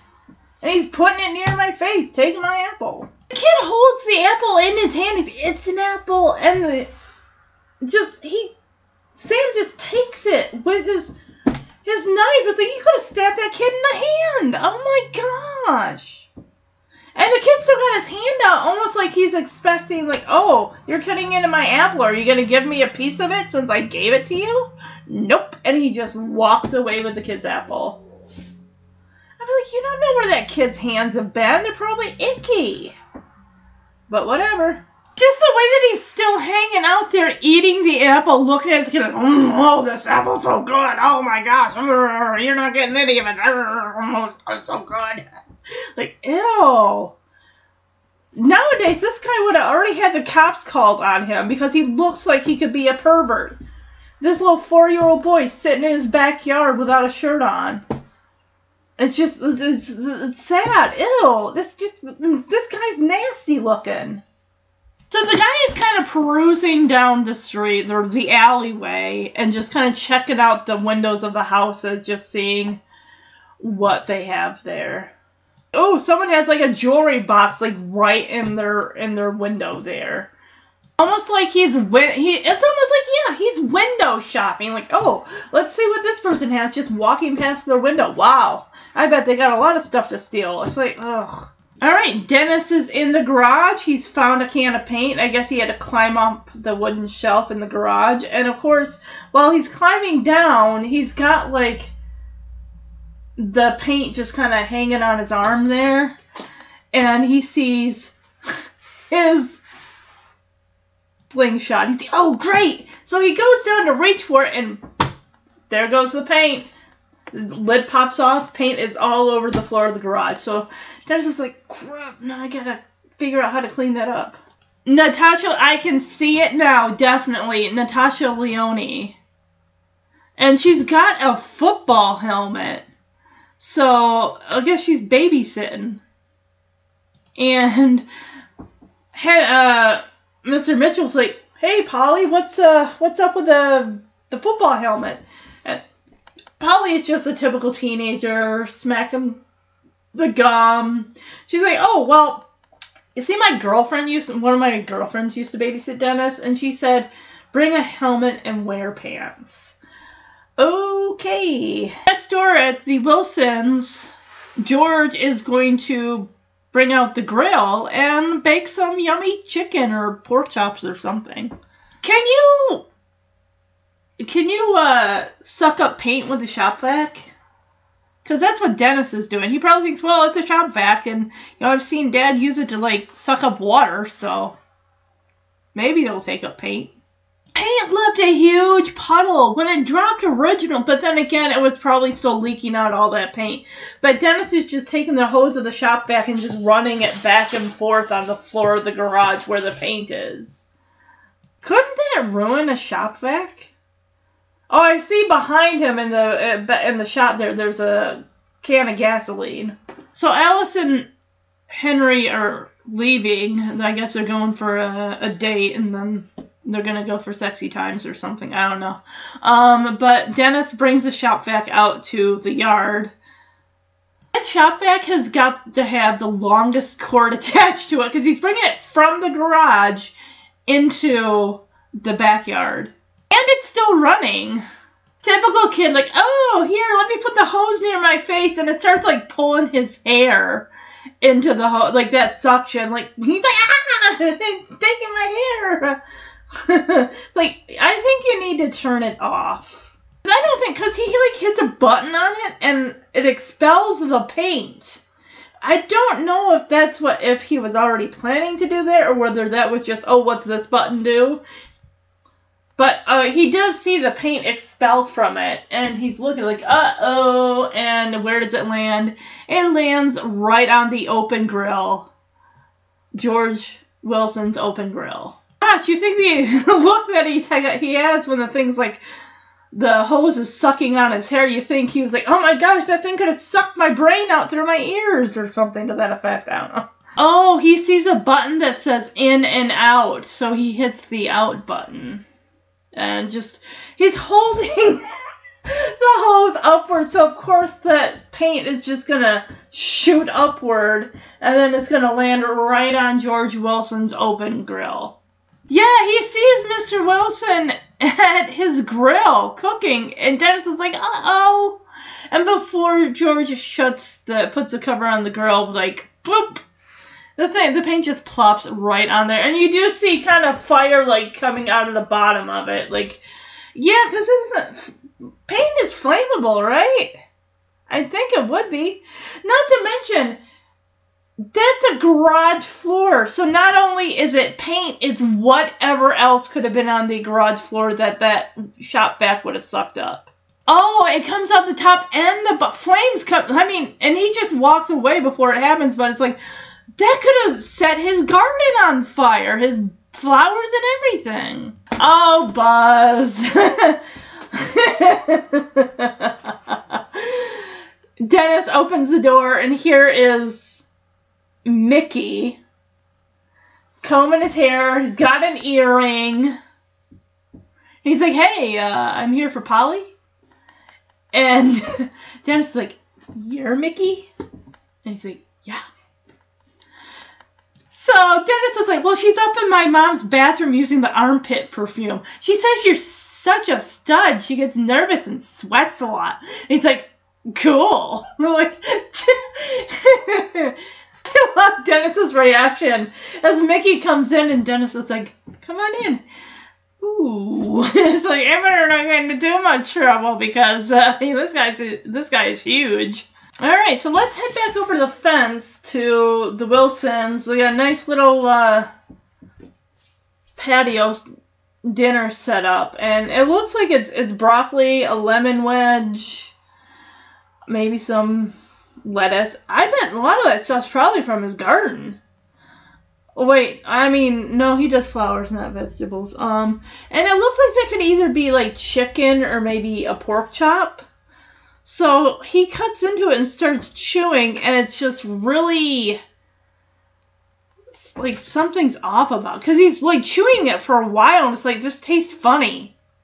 And he keeps chewing it. It's like like paint and and wood, and Martha hasn't even. She kind of cuts into hers and kind of smells it like she's expecting to uh, smell something, and she's like, "Uh, well, you know, I'll I'll make him. I'll make us some sandwiches."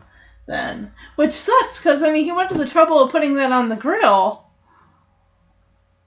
and you see George looking over the fence at Dennis. Like, I know it was that kid. He was probably screwing around with the paint or something because it tastes like paint and wood.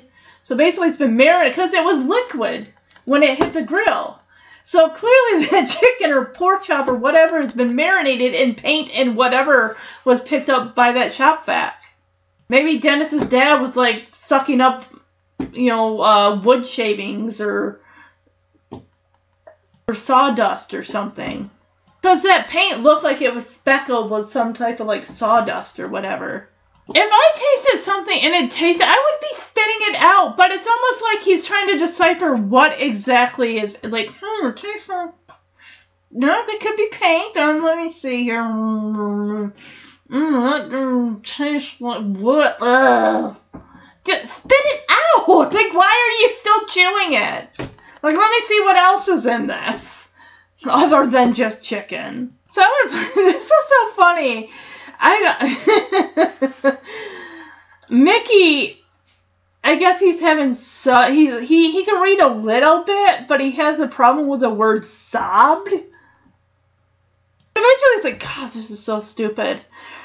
Are you ready to get out? And Dennis just looks at his hands like, I'm not even wrinkled up yet. Keep reading. It's like, okay. Not try, little locomotive, said old engine number 99 to Coffee.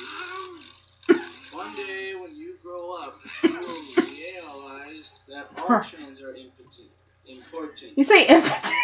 even little mail trains. How, how can a train grow? He eats all his corn and gets plenty of sleep. No, like, what's the point of reading lies? He teaches kids eat all their food and go to bed when they're supposed to. And not cry when mean cabooses and boxcars make fun of them.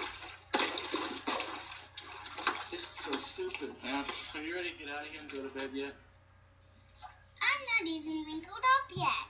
Keep reading.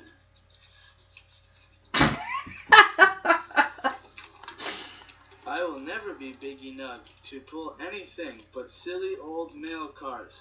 Sobbed Huffy. Sobbed. Sababed Huff. Sababed Huffy. Sababid. So it's almost like he's trying to think. Like Mickey's like w- trying to get the logic of this kid story. Like, what is the point of reading lies? Like, how can a train grow? And and to Dennis, it's like, yeah, you just eat all your fruits and your vegetables, and you take your vitamins, and, and, and you go to sleep when you're supposed to, and all that stuff. I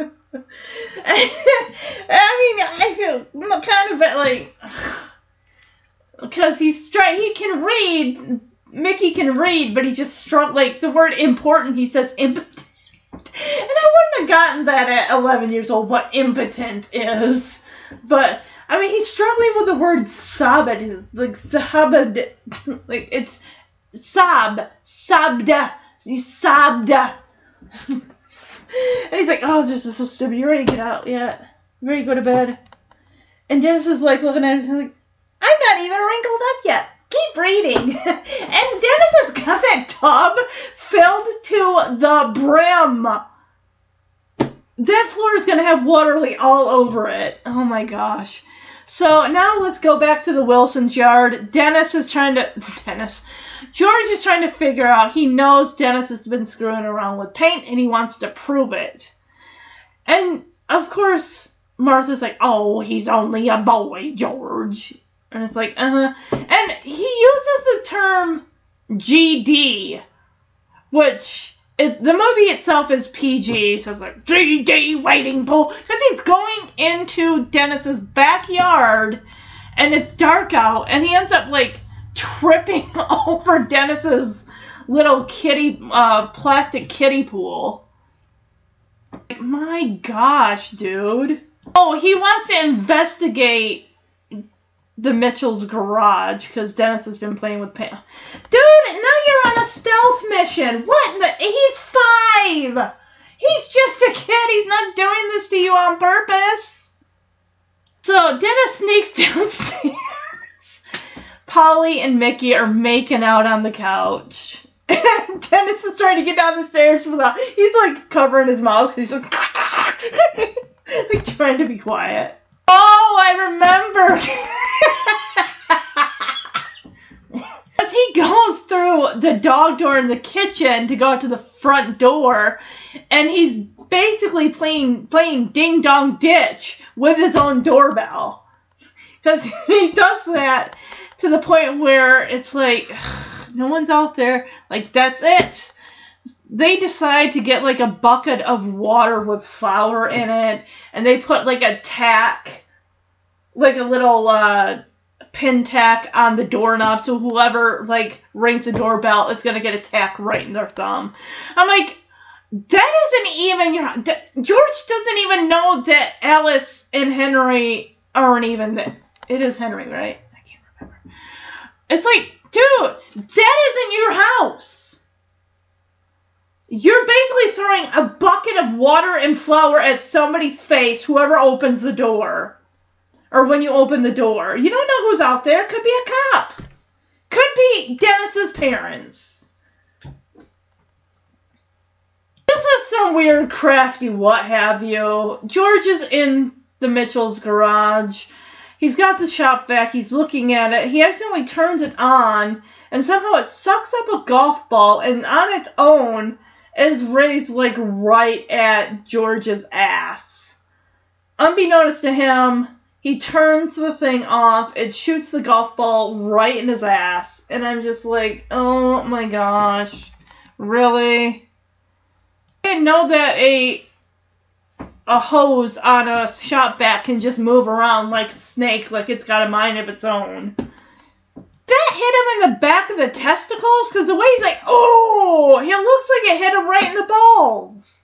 The golf ball hit him in the balls. I don't know. Yeah, so Polly goes up to the bathroom upstairs on the second level, fills a, a mop bucket with water and suds, I guess. And then because when George comes over, he's in pain, he's bent over, and he rings the doorbell, gets the tack in his thumb, and he's oh!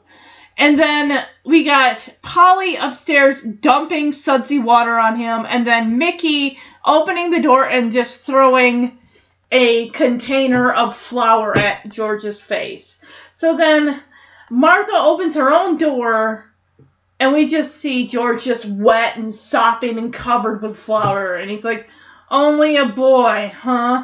Dennis didn't do any of this crap. That was the babysitter and her boyfriend. Are you blaming? I mean, granted, Dennis did do the ding dong ditch with the doorbell, but come on. So we see Switchblade Sam robbing. He's just in what looks like a parent's bedroom stealing jewelry and stuff like that. And I'm thinking, so he's able to do this while they're home? What? Because if you're robbing a place, why are you turning on lights? If nobody's home. I mean, come on.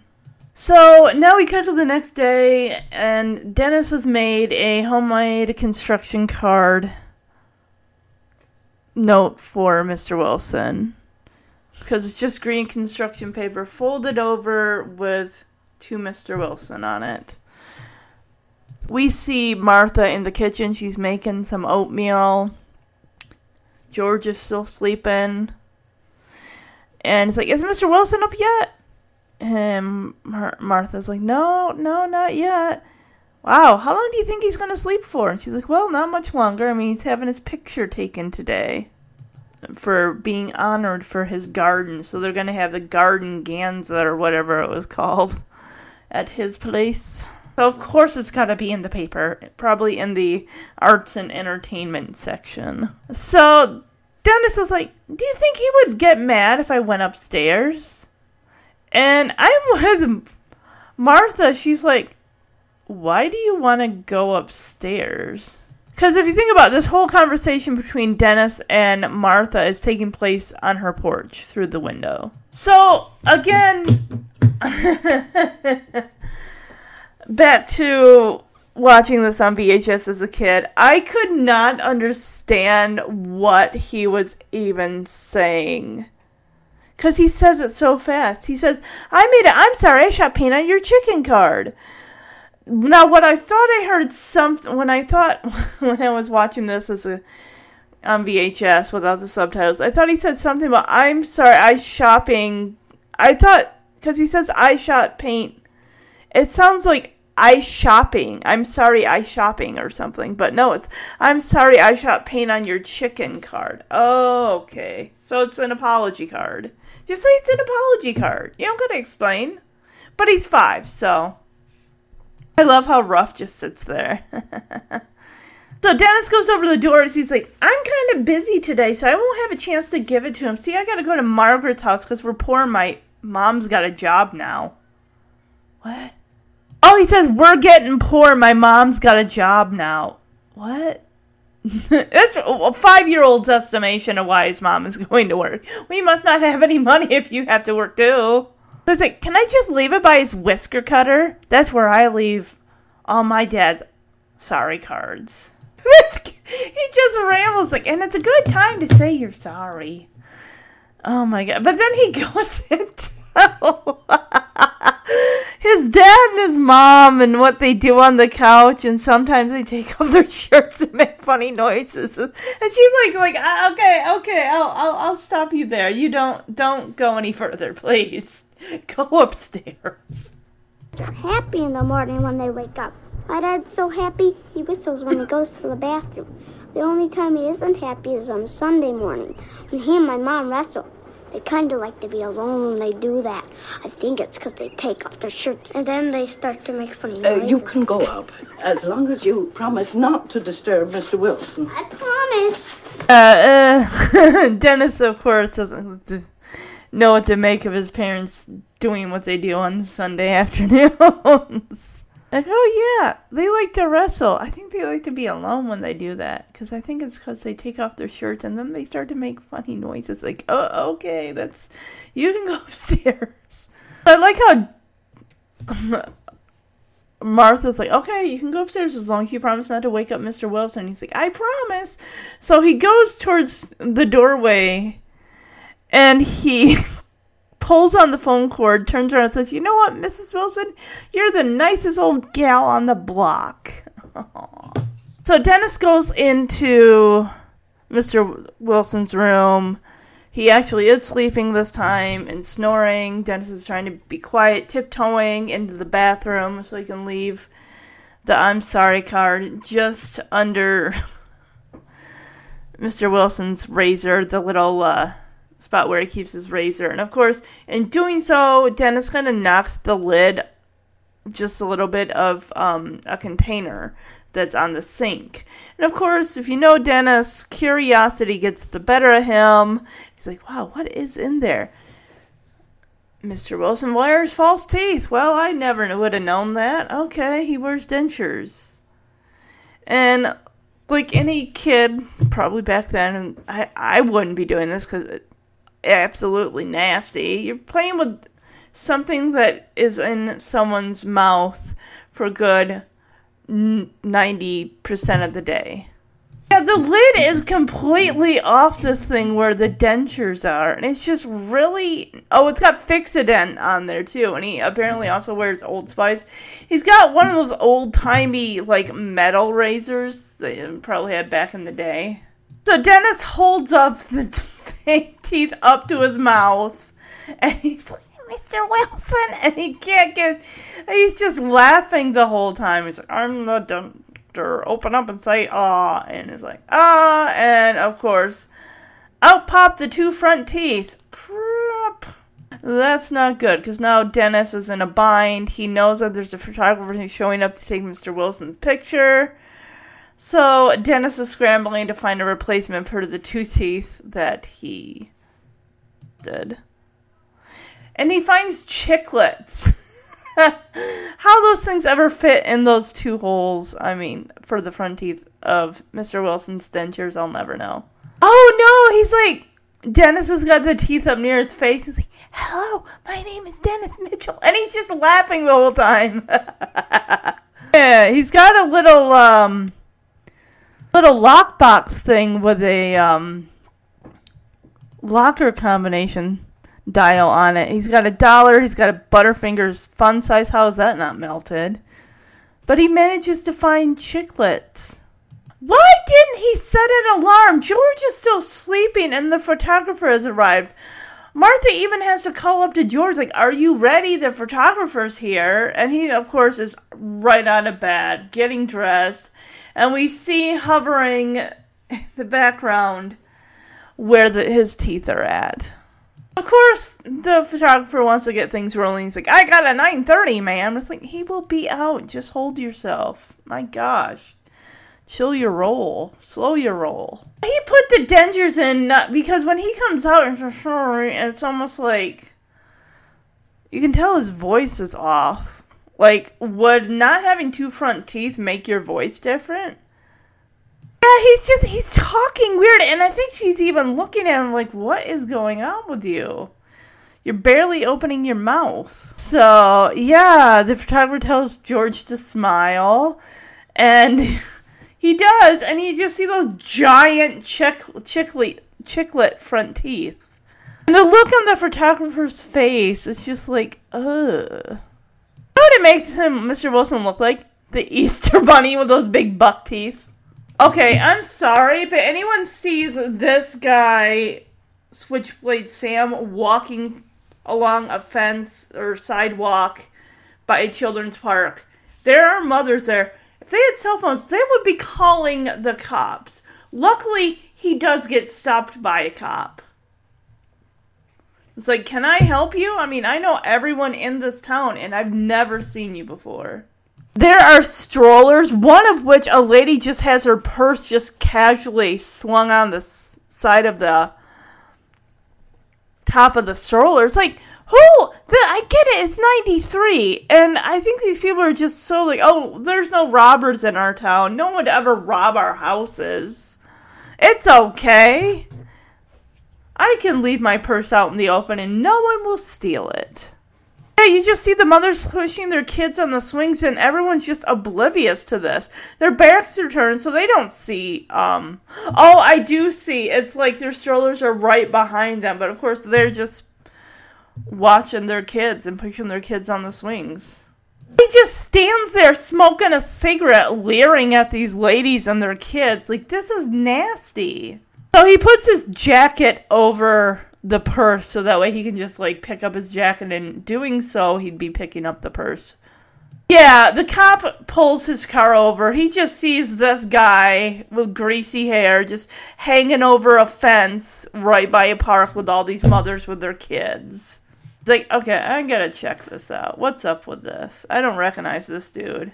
Even from the back, Switchblade Sam looks nasty as hell his greasy hair, his I don't know whether that's a multicolored turtleneck under a black leather vest, and it's just ugh. So he calls Sam over. I love how the mothers still don't even turn around. Like, oh, my purse is missing. And I like how they have a person of color here as a police officer. That's really great. And he goes up to the. the cop goes up to Sam and he's like, Who are you? I've never seen you around here before. And Sam's like, Well, maybe that's because I've never been here before. And the guy can immediately tell. It's like, this guy is bad news. He's like, Look, I run a nice, clean town here, and I don't want any trouble. Because, yeah, when the cop's like, What are you doing here? And Sam's like, What's it to you? I'm like, Dude, your ass would be in that cop car with handcuffs on. You don't say, What, when a cop asks you, What are you doing here? You say, What's it to you? Ugh. But yeah, the cop pretty much tells them to get the hell out of his town. Like, just follow the sun on out of here. And of course, Sam's like, well, the only reason I'm not going is because you stopped to give me the breeze. It's in uh, shakedown. And he, the what? Sam opens his switchblade. Sam opens his nasty, rotten teeth mouth. It just makes me think of an, an, an orangutan. But then again, I don't want to insult orangutans out there. So, um, yeah. It's just really gross. and you know that cop is watching as he's walking away. And then, of course, Sam goes and puts his hand into the purse and pulls out some money. Like, guess those kid, her kids ain't getting ice cream today, are they? All right, so we're back at Alice's job. Remember that bitch lady who was like, like, oh, spare us the family anecdotes. So she's got the those comically long fingernails that are just like two inches long, like Freddy Krueger version of fingernails. And you hear Alice on the phone. She's talking to I don't know who. She's pretty much giving the same spiel about oh you have to go to two other levels to get there, and it's like she's trying to get someone else on this whole moving the toy store up to level three or something. Apparently, her at board meeting they weren't into it, so she's being a bitch. She's just standing there drumming her, fi- you know, her fingernails. Alice is on the phone. It's like, bitch, do you mind? Go the fuck away. Ugh. Yeah, it's the girl who like slept her way to the top. I'm sure she slept with all of those guys in that board meeting. Oh, uh, looks like she's trying to get someone else to take the Oklahoma City trip that has to be. She's hoping to try to schedule it. It's just not the right time. Her husband also has a work thing, so it's just not going to work out. Even seeing if it can even be rescheduled. And this lady's like, oh my gosh, oh my gosh, you have some activity with your kid. It's like, no, my husband also has a work thing that he can't reschedule. There's no one to watch my kid. Okay, is this lady like her her boss, her higher up, her man- manager? Like, what's the deal here? 'Cause she's like, oh, let me guess. Um, if you and your husband both work have a work thing, then there's no one to watch your kid. Is that a problem? I was just like, well, no, it's not a problem per se.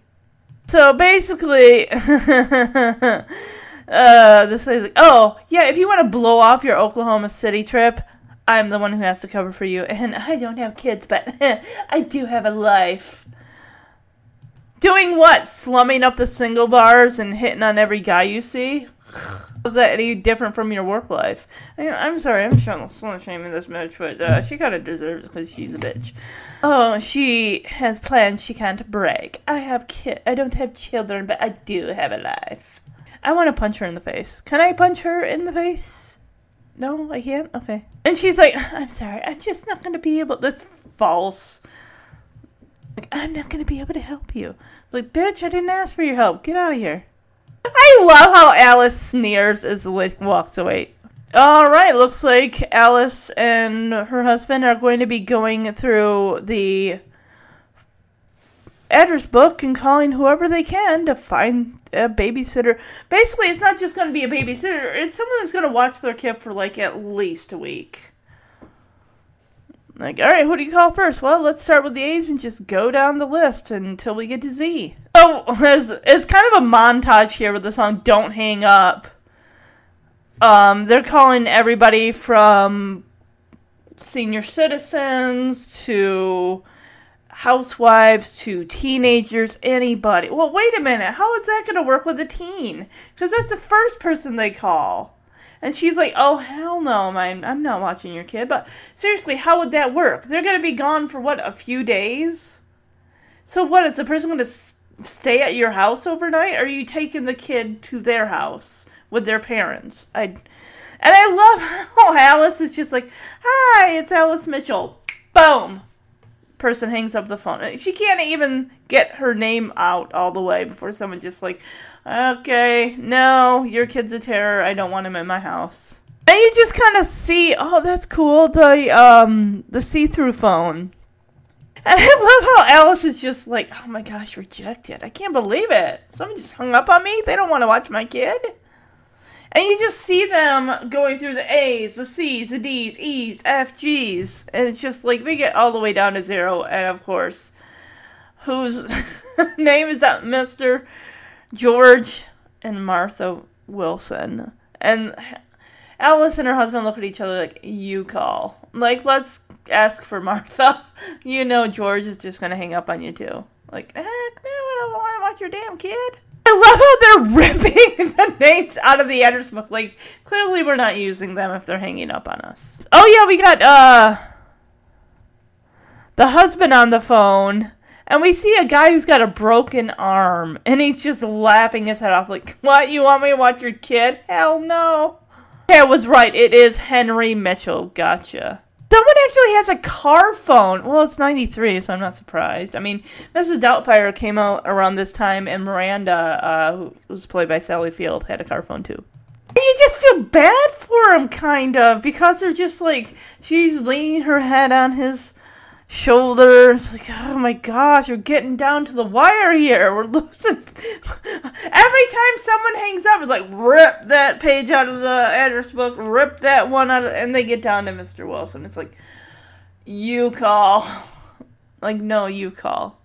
How late is it that they're calling? Because it's like they're turning off lights and turning on lights. Like, they spent like five hours, like, from the time they both got home from work at like five o'clock at night all the way to like 10 o'clock at night trying to call somebody. So George gets the paper and sees his picture in the paper. He's like, "What? You wouldn't feel two chiclets in the in the front of your teeth if you're missing teeth? Those things are humongous. They're bunny teeth. They're huge honking bunny teeth, Easter bunny teeth." And he's like, "What in the what?" Of course, we see Dennis, hey, Mr. Wilson, I'm sleeping at your joint. Like, what? I didn't uh, agree to this. No, they talked to Martha, of course, because you know Martha just loves Dennis. Let's, oh, lawn and garden, or yard and garden. I'm sorry. Let's see. Um, former letter carrier to harvest top gardening honors. We have garden. You can prune a pear, but can you prune a prune? Can you pear a prune? Planting this week wax beans, squash, pumpkins, looking ahead to the weather. Beautiful. Growing a peach of a pear. Deadheading your climbing roses. Which the trivia did say a Grateful Dead fan. Okay. That's what that one's about. Why would that article be in Yard and Garden? So we see Dennis. He's got a mason jar. Luckily, the top lid has air holes so they can breathe and not die.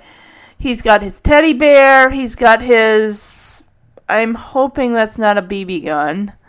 You don't give a five year old a BB gun. Um, I'm guessing it's just got to be one of those fake toy guns, but he's got that strapped across behind his back. Dennis is so sweet. He's like, I brought you some grasshoppers. And George is like, oh, you shouldn't have. And Martha's like, oh, honey, I'll take them. Thank you. And Alice is like, oh, thank you, Martha, George, for watching Dennis on such short notice. Henry's like, oh, yeah, you saved our lives. And George is just looking at the grasshopper mason jar, like, save two, lose one. Alice hands Martha Dennis's pillow, and he's like, I brought my own pillow so I don't get my spit all over yours. And just the look of revulsion on George's face is like, ew. Like you've never drooled in your sleep on your pillow. Uh huh. It happens to the best of us, trust me. I am not ashamed to admit that occasionally I have woken up and there's been drool on my pillow. Your mouth hangs open, saliva falls out. What are you gonna do? wipe it on your arm, you're asleep. So I just I just love Alice and Henry's goodbyes with with Dennis. It's so adorable, and I love Alice. You know, the uh, Lea Thompson's got blonde hair, you know, to match Dennis's, which is cute. But I just love how, you know, she and Dennis are just rubbing noses together. It's so cute, and of course, Henry picking up Dennis like, "All right, you be a good boy and you listen to Mr. and Mrs. Wilson, okay?" He's like, "Yep." And it's like, "All right," and I just love how Henry's already down the steps, and Alice is still like straightening Dennis's shirt and everything. And he's like, "Honey, we really have to go. We got a plane to catch." And granted, they don't kind of go through all the security and take off their shoes and all their electronics and walk through, uh, you know, a metal detector. Maybe they did in '93, but I mean, it's not to the extent of what it has become now. So. Martha's like, George, take Dennis's suitcase up to the guest room. And George is like, he's got arms. And she just levels him with a stare like, don't start, dear. I like how she can keep him like under her thumb. Like, no, we are not gonna be. You're not gonna be your grouchy old grumpy puss self to this five year old. I'm not gonna allow it.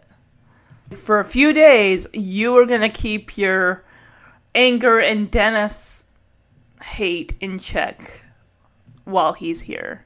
This is so sweet from Dennis. I mean, if you think about it, they're almost like, I mean, they're probably the age of his grandparents.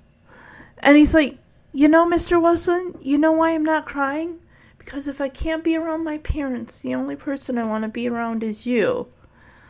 And George just looks at him like, you have no idea how happy that makes me. Like, this kid's pouring his, this, his five year old heart out to you, and this is how you respond.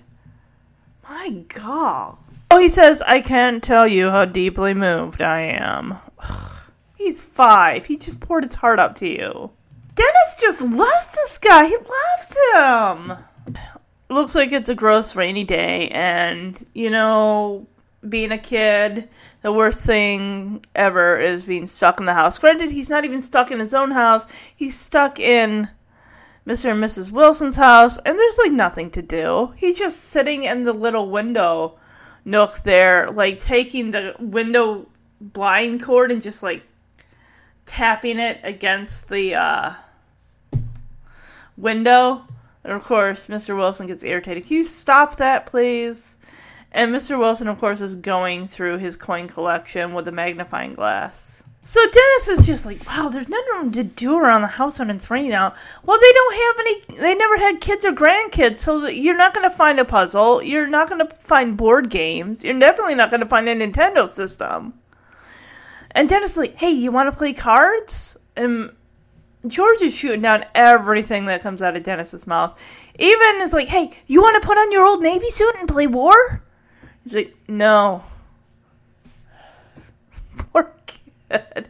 It's a shame they couldn't have brought over like a puzzle or, or a board game or something of Dennis's just to, yeah, you know, just at the kitchen table, do a, a, a puzzle with uh, Mrs. Wilson. Just, uh, you know, one of those 500 piece.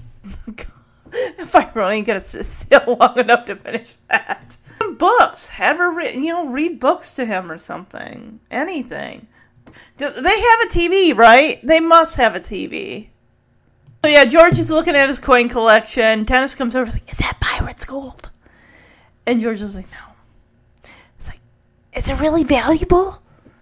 And George is like, "Mm-hmm." And Dennis is like, "Is that why you keep it in the safe over there?" It's like, "Yep." And then they start talking about the combination. Like, I bet I could guess what your combination is, or um, it's like, what's the combination? And George is like, you're the last person in the world I would tell that to. And Dennis is like, I bet I could guess. And George is like, yeah, I don't think so. I bet it's your address. And you hear this clap of thunder, and George is like, oh, shit. Basically. Like, you want to know how I know? I have a friend who's got a bike with a combination lock, and he uses his address for the combination. Yeah, pretty smart. Mm, I think that is what that your address, your birthday. They really say do not if you're going to use a combination lock, do not make it your address. Do not make it your birthday. Don't make it part of your social number. Don't all the important numbers that you would use in life on a regular basis. Don't use those numbers. Don't make it something like one two three four or two four six eight. Just something that they wouldn't um something that somebody wouldn't know like the day you bought your first car or the day you lost your first tooth or the day you well i don't even know if the day you graduated high school if that would be a good thing either. It's got to be something that somebody isn't gonna figure out like even with i don't know but yeah, so he, he, of course, you know, he's five, he's asking questions. He wants to know why the safe looks like books. And he's like, well, because if, heaven forbid, a robber did come in and try to rob me, it would look just like any other books. Kind of a decoy. Kind of a thing that uh, would kind of throw them off. Yeah, we learn later it doesn't throw him off at all. I like this as he asks, George asks, how come you ask so many questions? And I love Dennis's answer. It's so like normal and genuine of what a kid would ask, say. It's like, well, I've only been around for five years. There's a lot of stuff I don't know. I love how Dennis just asked that so like naive, like just so innocently. Like, what's the combination to your lock? Like, yeah, you're the last person in the world I'd tell that to. Sorry, buddy, no dice. So Dennis is keeping up with you know these questions, like, oh, so um, do you got it written down someplace? And George is like, it's in my head, and Dennis is like, well, what does that mean? And it's like, it means I know it, I remember it. It's something I use all the time, so I don't forget. You know, I use it all the time. And it's like, I think they want mm, whatever. yeah. It's like, I bet it's your address. I do. Yeah, I'm not gonna go back into that. I already explained it. I love how Dennis like, you've got everything figured out, don't you, Mr. Wilson? And George is like, I haven't figured out how to get my work done with you in the house. And I love how Dennis just like goes over to him, lays his head down on George's shoulder, and says, "That's a tough one." This kid is so adorable. How could you not like this little guy? It's not like he's doing pranks or he's doing anything malicious. He's innocent. He's naive. He's just cu- he's a curious kid.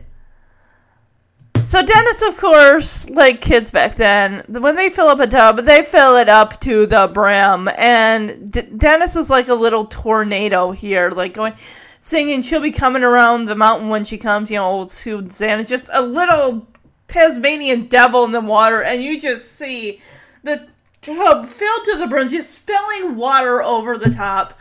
Um, here's the thing. The bathroom that Dennis is in, it's got windows. One, two, three. I get it, it's nighttime.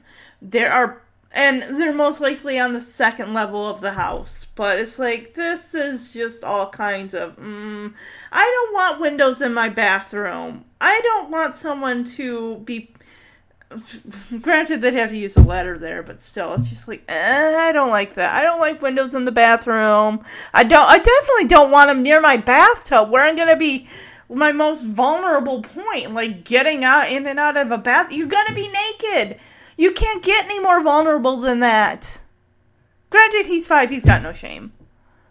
So, Martha is folding Dennis's clothes and asking him if he's all wrinkled up yet. And he's like, Do you want me to help you get out of the tub? He's like, Yep, I'm all wrinkled up. She, she says, Do you want me to help you get out of the tub? And he's like, Nope, not unless you want to see what the stork, stork saw. How is he not getting dizzy from going around and around and around at the top? The floor is covered in suds and water. Somebody is breaking their neck when they go in there. She wouldn't even be able to get in there get him out of the bath to begin with. But then again, how's he not going to slip and break something when he gets out of the tub? So Dennis is brushing his teeth And of course, like any child who's probably stayed at someone's house, was like, hmm, medicine cabinet, interesting. Let's see. We it looks like um George has got probably nasal spray or something like that. And Dennis just tips it up and he basically just goes right down the sink. Let's see. Wow, look at Oh no, he takes it and he like takes the top off and just sprays it and it just goes in there and he's like, Cool, old faithful. And he realizes that there's like nothing left in it. So he's like, Okay, I gotta fill this back up with some type of liquid. Of course, Dennis just empties out that nasal spray right into the sink after he like sprays it all over the bathroom mirror. I can't believe that Martha isn't going in there to check on him. I mean, the kid's wearing a towel. It'll be fine. It's like, gosh, Dennis, you've been in there a while. Are you okay? He pulls out Plaque Attack, which is like just a mouthwash. Like, well, I gotta fill it with something. Look at how he's got a toothpaste mustache mustache goatee. Oh my god, kid, you need to stay out of the cleaning products because he he picks up Mr. Pine Cleaner, and he's now filling that the plaque attack bottle with it. It's like, oh my god, this is uh this is making this is getting very dangerous. I mean, because plaque attack that stuff you put in your mouth. It's not like you're swallowing mouthwash, but my gosh. So now we get to Martha tucking Dennis in. I'm guessing this is his first night because he's like, How old is this bed? And she's like, Well, it belonged to my mother. And of course, Dennis is like, What's she sleeping on? It's like, Honey, she's been dead for many, many years. Uh, Oh, she's been gone for many, many years. And Dennis is like, On business? So he's, he's nervous. You know, both his parents are gone on business. I can imagine a kid's you know worst nightmare probably think I mean even though he's five it's like what if something happens to them what if they are killed in a plane crash or a car accident or something no but Martha assures Dennis that her mother is in heaven she's not there's an awful lot.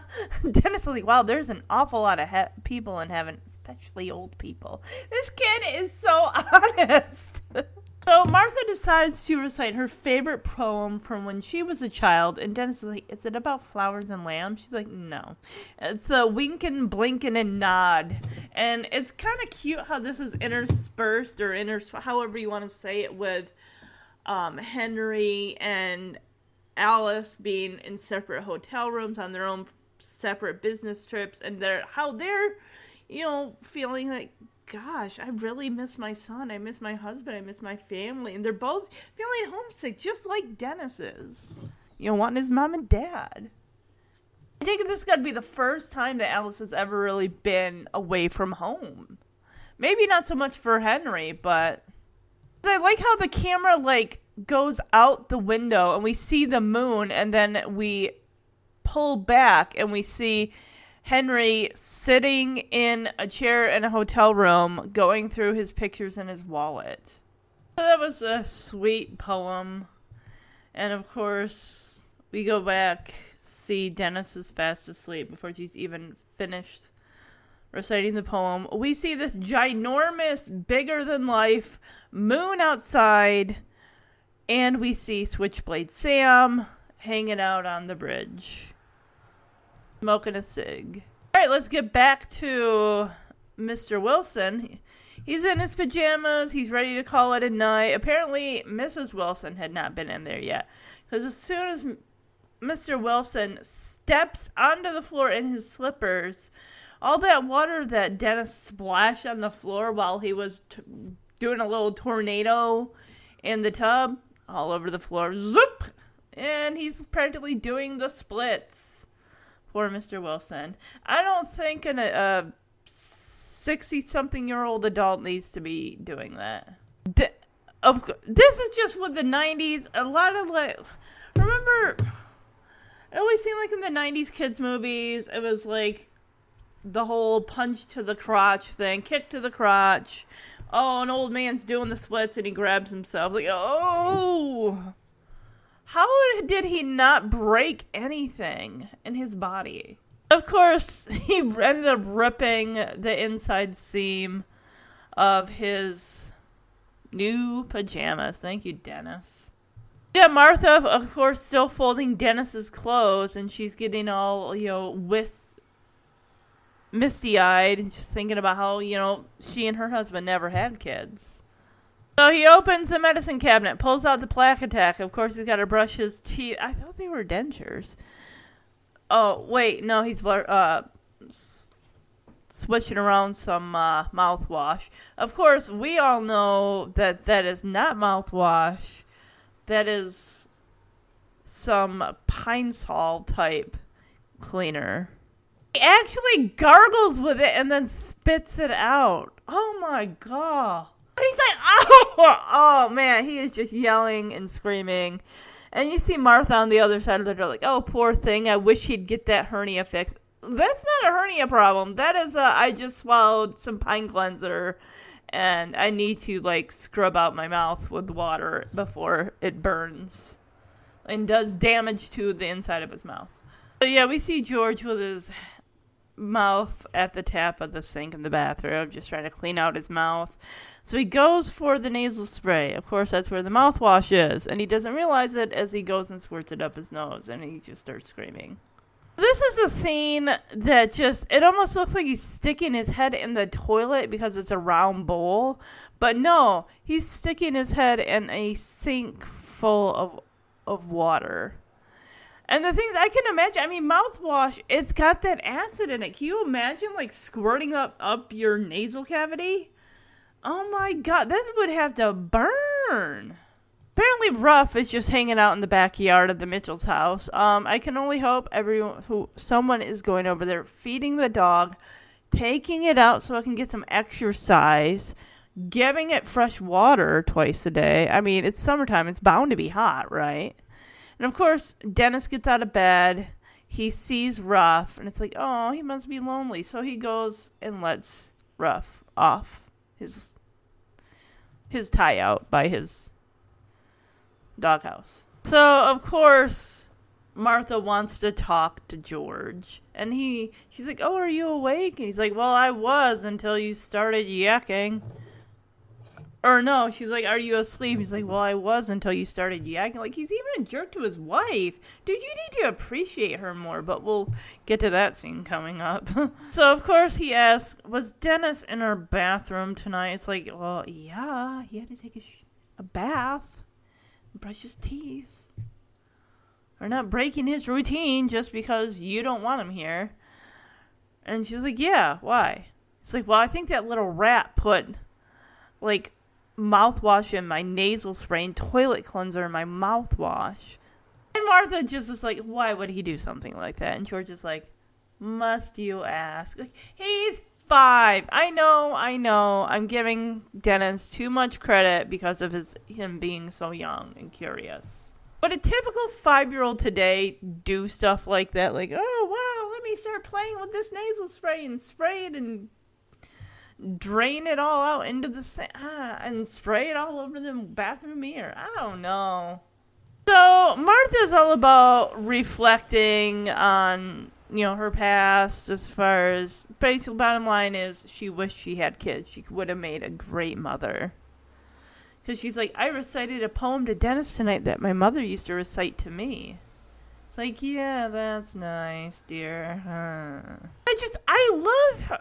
Martha, Martha here, how she is just, you know, I remembered every word of this poem. My mother would have been proud I passed something on. Maybe down the road when Dennis becomes a father and is trying to get his firstborn child to sleep, he'll, you know, recite this poem that Martha once recited to him and, yeah, pass it on. George couldn't be less interested. Like, it's 10 o'clock, Martha. Don't start with the regrets. She's like, I would have made a good mother. And George just turns over and says, Yeah, and I would have made a small fireman. so she, of course, just gets up out of bed, is just frustrated. She wants to talk, he wants to sleep. So, of course, he's like, Why are you getting up? She's like, I'm going to go make, make some tea. He's like, Look, it's I didn't say we should couldn't have you know basically they probably tried to have kids and they just couldn't conceive. Adoption of course was not, you know, artificial and whatever was not on the table for them. That was probably not even a thing back in the day for them or an option.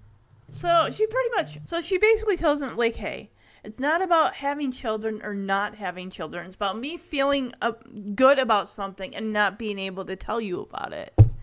Well, Martha, I'm George loves you, but 10 o'clock, he, 10 o'clock is not the time to be bringing this stuff up. You want to bring it up at the, the breakfast table in the morning, great, but the, that's the thing. I'm not going to start bugging Jeremy at like 11 o'clock at night while we're trying to sleep about my my thoughts and this and that because I know that he's trying to sleep. And if you wanted someone's full attention, you you will probably want to get them sometime in the morning or when you they would be fully awake to you know have their attention.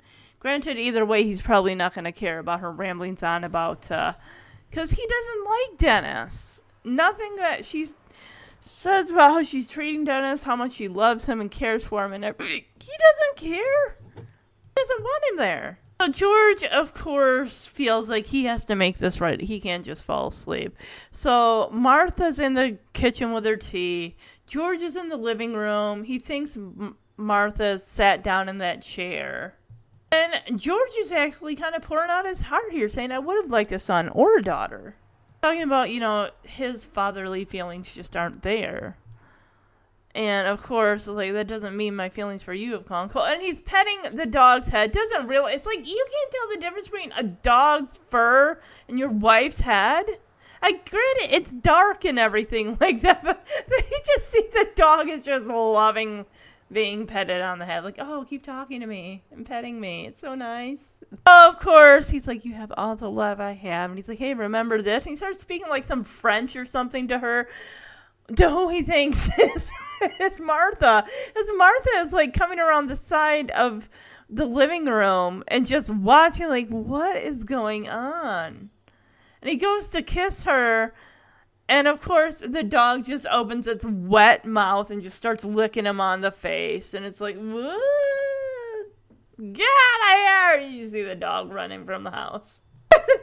She's like, what? Why are you making out with that dog? And he's like, no, this isn't what it looks like.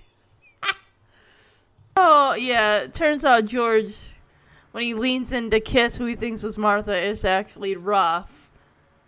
And Martha's like, George? And he stands up, looks at her, smiles, like, oh. and then you just hear, you see the porch outside the house, and you hear George yelling, get out of here! And the dog just running. So now, of course, George is in the attic of his house. He's trying to get the backyard ready, looking for the garden lanterns just to make it look really nice and appealing. And Dennis, of course, is keeping him company, which, of course, George hates.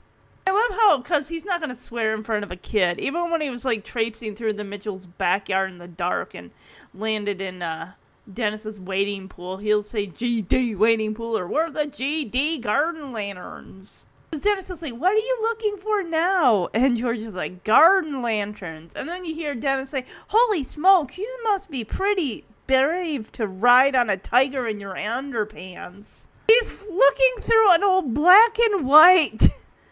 This had to have been back in George's like teenage years or something. Because it's a magazine, black and white photos that say Peep Show. And George is like, put that away. That's not for kids. And Dennis just shrugs his shoulders. Whatever. I love how he's wearing, clearly, this has got to be George's hat from his early mailman days. Or like one of those things where you earn it after so many. Because he said he worked for the post office for over 40 plus years. Looks like it's from like 1966. There's like a button on there and it says post service Christmas assistant or something to that effect. There's a number on there, one four eight four seven, which maybe that's like the post office like location he worked at. First, Dennis is curious because he picks up a box of mothballs and he's like, "What is this?" And then he pushes the flaps at the top in and releases all the mothballs onto the floor. Those mothballs stink. I mean, I worked at uh, you know Goodwill, and sometimes people will be donating clothes that literally have been sitting in mothballs, and they reek. It's like you can't resell these. I love how George is just like hearing like something fall to the floor, and he's just he took off his glasses and he's like glaring at Dennis, and Dennis is like, like don't mind me, all nonchalant. I'm not getting into trouble. So Dennis, of course, is looking up to the roof of the attic, and he sees a boat up there, which it looks like just a regular rowboat. But he notices that there's a string kind of keeping it, you know, up against the roof there. And then he starts unwinding it. And George is not even like watching what's going on. It's like, where are the GD garden lanterns? And of course, down comes the end of the boat, which again, it's with the right in the crotch shot. And then here come the garden lanterns, which clearly have been packed away in the body of that rowboat. Dennis is like, oh, you know what? I think I better go outside and play. The way that George slips on those mothballs, you'd think they were marbles. So the top half of George's body gets buried with garden lanterns. Dennis lifts the one that's on George's face and like, you know what? I better go outside and play. It's like, yeah, you might want to do that, buddy. All right, now we cut to Alice. She's in the airport. It's raining. Apparently, her flight has been rained out. I guess that's it. Must be really bad rain because they were. She was technically supposed to come back and get Dennis, but now it's an issue. George is like, uh, what the heck? Why can't she get her ass to the airport? Why can't she? It's like, and Martha's like, George, you will not talk bad about Alice, okay? It's just pure dumb luck that this happened. And don't worry about Dennis. He's going to enjoy this. It's like it'll be a party for him. And George is like, look, I've honed this plant for the last 20 plus years. I'm not going to have this five year old ruining it. My party, my shining moment, if you will. So it looks like Alice is still, yeah, she's in Oklahoma. There's a bad storm. And until the weather clears, it's like she ain't. I don't know what's going to happen. I know you and George have your garden party coming up, and I just, I feel so bad. And of course, when it's like, honey, don't worry. It's going to be fine, dear. Don't worry. No, no, no, no. Because of course you just see Alice more worried about what like what's George gonna say, and he's like, "Over my dead body, that kid is not coming to this party." And he's saying how this is the crowning moment of his retired life. He's even calling Alice a ninny who can't get her keys to the airport. I'm like, excuse me. Sorry, but planes aren't gonna fly in bad weather, buddy. She got to the airport on time. That's on the dang flight people and the bad weather. That's the bad weather. You want the plane to fly and crash? I'm sure Dennis doesn't want to be without a mother. All right, gosh, we haven't seen this fort in a while, but they decided to go red, white, and blue with the paint. Like, oh man, we did a great job, huh? And you just see Joey, Joey like, uh huh, yeah. Oh my gosh, Joey's hands are covered in white paint. For a second, I thought it was like a white white glove. They're wearing plastic gloves. They're five. They're not going to know to wear gloves. And of course, Margaret's all like, "Hey, now we can order furniture, major appliances. It's a it's a tree house. You're not you're not running electricity through that thing, sweetie. You're not doing that. That is not a love nest." At least Margaret had the wherewithal to uh, wear a shower cap her hand is covered in blue paint. Man, you're you're saying those the, her her mother doesn't care what these kids do. I mean, it's the nine early, early '90s. Kids apparently, you know, could go for hours. They could disappear. You know, just go out of the backyard and be gone for hours as long as they're gone uh, home before the sun goes down. It's fine. I mean, I, I was a kid in the '90s. I mean, I get it. All right, Dennis races to the Wilsons, and now we have the garden party with every single senior citizen that is under the age of 90 is there at this party. Because apparently, every single senior citizen in this town gardens. That's their thing. That's what they like to do. If they're not golfing, maybe they, they can't golf due to arthritis and bad backs and all that. Like, no, we're gonna garden. But that would mean getting on the ground and having to like if you already if you can't golf because you got a bad back, how are you gonna be getting down on your knees to like mess with the dirt and everything and plant?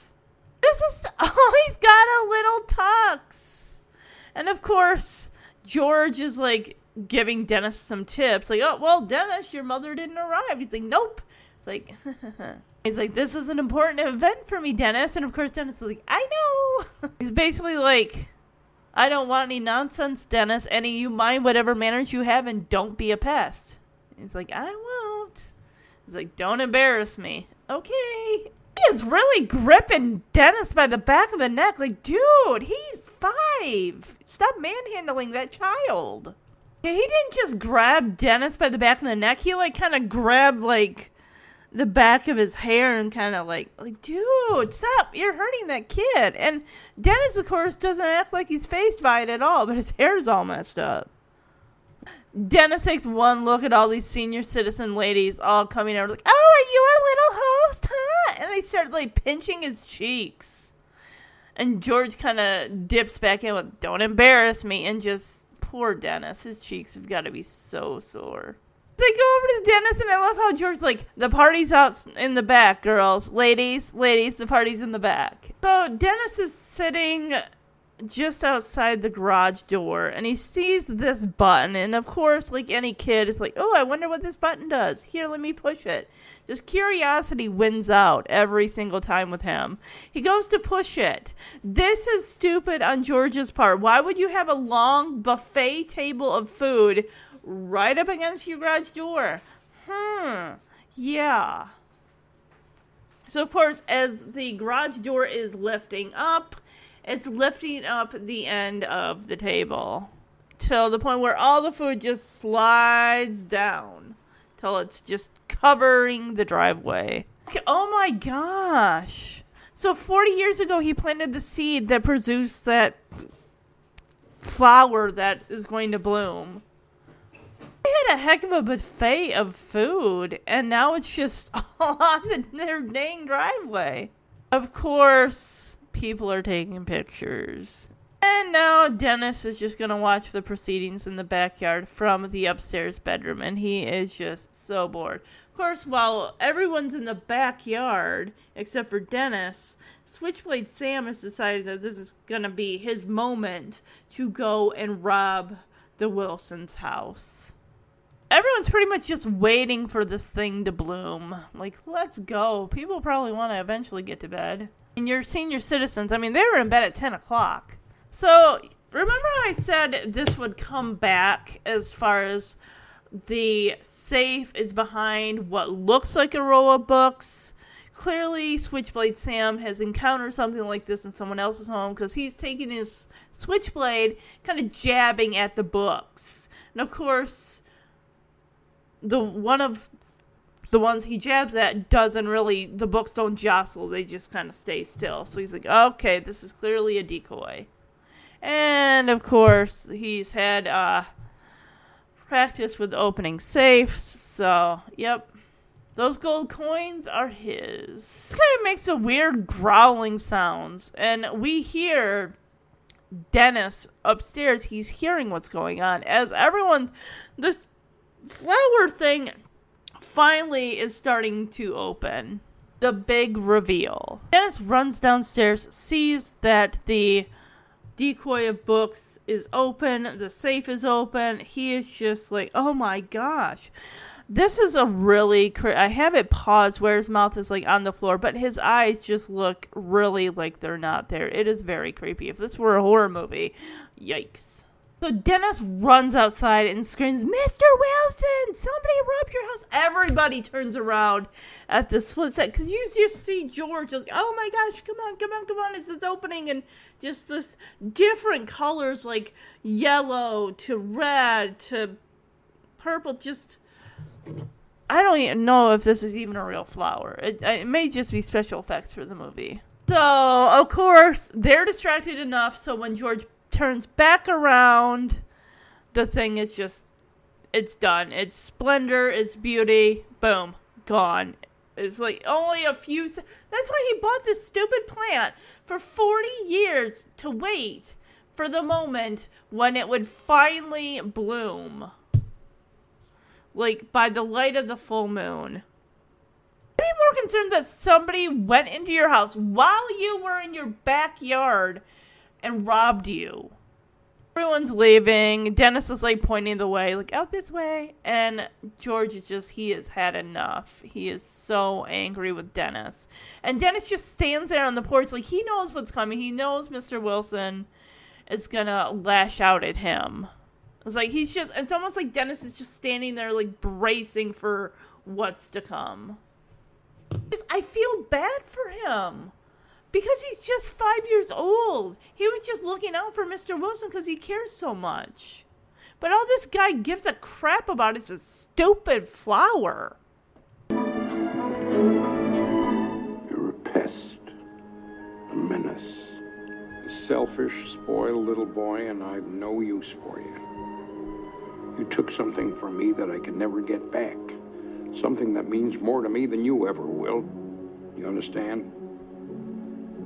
I don't want to see you. I don't want to know you.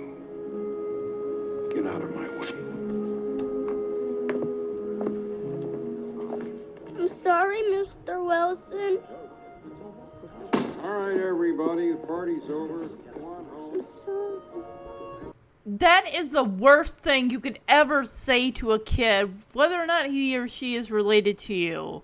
The fact that, like, I don't want to see you, I don't want to know you, you're a spoiled kid, you took something from me that I can never get back, and just, it's like, basically, I don't want to know you, get out of my way. It's like, he is a five year old boy. I'm sure if Martha had been over there, she would have jumped right in his shit. Like, who do you think you are? Like you may be my husband, but I don't condone your attitude right now with him. So what? 40 years of your life down the drain. Good for you. It's a damn flower. This guy, I'm sorry. He's got to get his freaking priorities. I know it wasn't his intention to watch this kid. But at the end of the day, he is still a child. And those words cut deep. That poor kid. He's like, I'm sorry, Mr. Wilson. I'm sorry. And the guy's like, all right, everybody, the party's over. Go home. So Dennis is out of there. He, of course, figures his parents aren't home. Mr. Wilson doesn't want him there. So he's just going to go to the only safe place that he can think of, which is that treehouse that he and Joey and Margaret were working on you see Dennis like going and he's you know crying and wiping his eyes. He's got his radio flyer wagon hooked up and you just see this town is a it's a ghost town. There is nobody. None of the shops are open. It's just a ghost town. Nobody is walking the streets or anything. So of course Alice gets home. Is her husband home? I don't know. But there are police cars there. It's like and she comes in and she's like, Martha, where is Dennis? Just thinking, wait a minute. I don't even think, is the father even here? Does he know that his son is missing? Now you see Dennis riding his bike through the dark woods. Of course, he gets freaked out. There's an owl there. It's dark. It's spooky. I don't know anyone, even an adult, wouldn't go into the woods. No adult in the right mind would go into the woods at night. No. I don't care if you got a flashlight. Of course, guess who he runs into? Switchblade Sam, who's probably been using the clubhouse as a hideout from the police. So, of course, we see Alice on the phone looking for Dennis. She's calling Joey's house. I can't see him going to Margaret's house either. I mean, Joey's maybe, but Margaret's, heck no. And I just, I feel bad for Alice. She's like trying not to break down and cry. She's trying to keep a brave front, just be positive. You know, just trying to, you know, find out where her five year old son is. Yeah, because Martha's like, Did you call the Wades? And of course, Alice is like, Yes, but that's the last place he'd go. Now, of course, George is feeling very guilty for yelling at this kid. And he's really thinking about what's really important. It's like you yelled at a child, you probably scarred him emotionally for life. And you got to deal with the fact that this kid is out in the dark. A five year old is out in the dark. Who knows where he is? Could be hurt, could be injured, could be. What you know, he could be kidnapped by somebody. Oh yeah, George is kind of replaying some of the stuff that he said, like you kind of stuff that you heard in the beginning when Dennis is running out of the house. You know, don't you ever come back here again. He's a menace. And he's ye- one thing that we didn't see is he's yelling at Dennis saying, "Turn that off!" Like what in the what? So it almost sounds like what Dennis was watching television, and George got angry and yelled. Ugh, oh my gosh! This is the same guy who said, "Well, be careful what you say. I don't want the neighbors to think I'm a child hater or an ogre." It's like, dude, you clearly don't like kids. Then he's also reflecting on as he probably some of the last words that he said to Dennis was "Don't make a pest of yourself and don't embarrass me." Oh no, the last words were "I don't want to know you, I don't want to see you," and George just kind of like head in his hands, like oh god. And George just kind of leans forward. It's almost it sounds like you think, oh, maybe he knows where Dennis is. But he hasn't cared enough about Dennis. I mean, you're not going to know where that kid is. He ends up going to the school looking for Dennis. Dennis is not going to be at the schoolyard. He's not going to be at the playground. He decides to go look for him, though. Okay. oh my gosh, I guess got some nasty ass boxers, The Switchblade Sam. It's like he's got a hole in his pants. He's got some shit stained boxers. So nasty. He's basically got a fire going under the bridge. But Dennis is just like, I mean, does he even realize this is that this Switchblade Sam has technically kidnapped this him? It's like, I'm sorry you're not having a fun camping trip. Okay, hold on a second. No, I had to go back. I'm like, no, we're missing stuff here. Hold on. So yeah, we go to where we're under the bridge, got a fire going. Dennis is like, wow, these woods are scary at night. I'm sure glad I ran into a grown up. Switchblade Sam is more talking to himself than to Dennis, like, oh, this is going to work out real nice. You can be my hostage. And Dennis is like, cool. He doesn't know what a hostage is. He's five. So we see Switchblade Sam with his switchblade opening a can of beans. Because, of course, a campfire, you're going to have beans. Well, I don't know. It's just. Why is it? Is that really true about baked beans that they make you fart? Really? I mean, I I I've had baked beans before. I don't think they gave me gas. Other things give me gas, but I don't think baked beans do. Might give you diarrhea, but I don't know. Maybe it just depends on the person. I love, I love this. Dennis is like, oh, I can only be your hostage till tomorrow because I have church in the morning.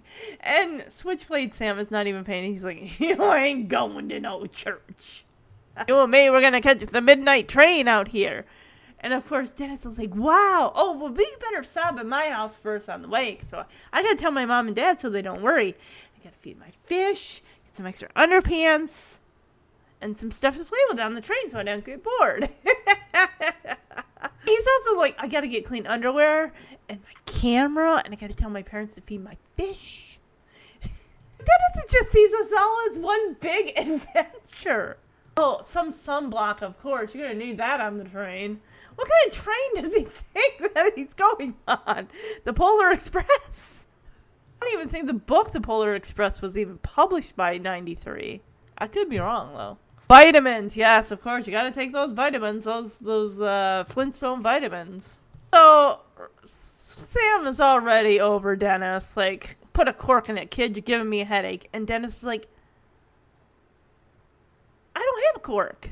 It's like, shut your mouth then. Of course, Dennis is like, I can't because my nose is stuffy because of my allergies.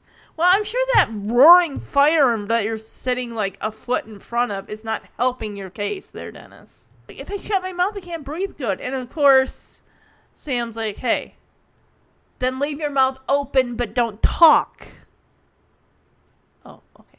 Of course, Dennis with a million questions. Like, where do you put the cork when you put a cork in it? It's like, didn't I just tell you to shut your yap? Dennis is like, what's a yap? It's like, your mouth. like, I can't shut my mouth because of my allergies. My nose will get stuffy. Then shut up. It's like, this kid, this guy, he's had enough of this kid. Hasn't even spent like five minutes with Dennis and already it's like, what is with the 20 questions, kid?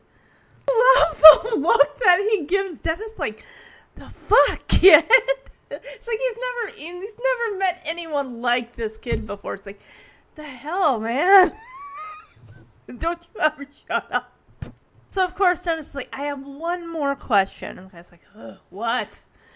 What does a hostage have to do? And he's like, nothing. And Dennis is like, well then why do you need one? It's like, in case the cops show up. It's like, wow do I get to use a gun? And of course, Sam's like, no, you get to stand in front of me in case the cops use a gun. So he's basically planning on using this kid as a shield. Like, oh, you can't kill me because I got the kid. If you shoot me, you're gonna shoot him. Oh my gosh. Dennis is almost like it's like he doesn't realize like he is in mortal danger. That guy's got a knife. Sam is having a hell of a time using using a knife as a can opener to open these damn beans. I love Christopher Lloyd and Mason Gamble just interact. Maybe more so than him with Walter Matthau, but this is just this is this is pure gold here. I love it. Of course, Dennis pulls out his slingshot. Like, hey, I've got a slingshot, and the guy's like, "Well," Dennis is like, "I'm a real good shot. You want to see? Hey, Mister, can you turn around and look for a minute?" and Sam has finally gotten the can open on the beans, and he's he can't get his fingers in there fast enough and pour it in the pot. So Dennis, I don't know what this is supposed to be. A marble that he slings at and knocks Sam right on his back. But yeah, the marble thing like hits a tree and then bounces back and hits Sam right in the face. Like Dennis is like, look. It's like what? And Dennis was like, oh, the fire's getting puny. So he takes a stick and he starts like poking at it. And then he's like got something on the stick and he's waving it around. And of course, goes right in Sam's pants. And his, his pants are on fire. So he's like, what's that smell? Something's burning. Like, oh my God, it's. So he starts, stopped on roll, of course, like rubbing his ass against the floor, trying to put the ground, trying to put the fire out. Pretty scary at night. I'm sure glad I ran into a grown up. It's gonna work out real nice. You can be my hostage. Cool. I can only be your hostage till tomorrow. I have church in the morning. you ain't going to church. You and me catching the midnight train out of here. Really? We better stop at Miles first. Just have to tell my mom and dad, else they'll worry. And I have to get clean underwear and my camera. And I have to tell my parents to feed my fish, some sunblock, and vitamins, and stuff to play with on the train so I don't get bored. Put a cork in it. You're giving me a headache. I don't have a cork. Shut your mouth. I can't because my nose is stuffed because of my allergies. If I shut my mouth, I can't breathe good. And keep your mouth open, but don't talk. Put the cork when you put a cork in it. Did I ask you to shut your yap? What's a yap? It's your mouth. I can't shut my mouth because my nose is stuffy. Shut up!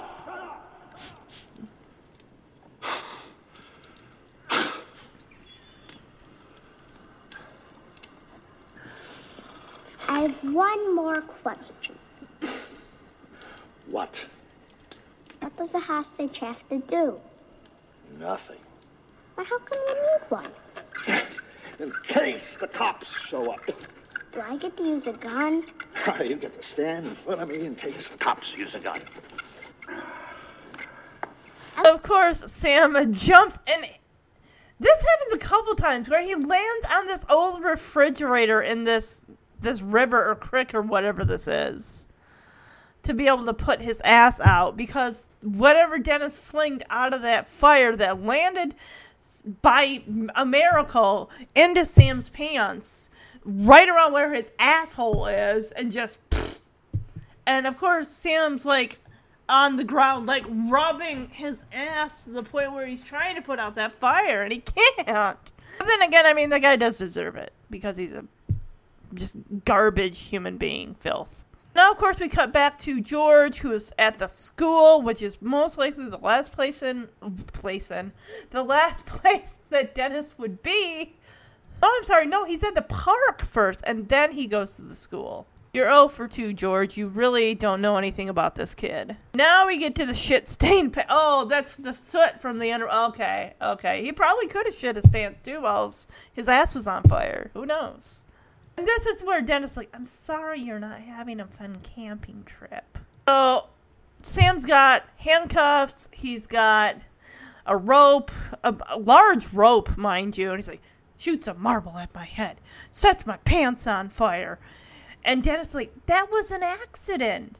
And Sam's like, there ain't gonna be no more accidents. Turn around. And he put a finger in Dennis's face, and Dennis like, okay. and Dennis is just watching Sam tie this rope around him, and he looks around, down. He's like, you're doing it wrong. And of course, Sam's like, get lost. I've tied up a lot of guys in my life. And Dennis is like, okay, but I bet you never tied up a five year old. I could just, you could, I could just get out of it, and you just have to keep doing it.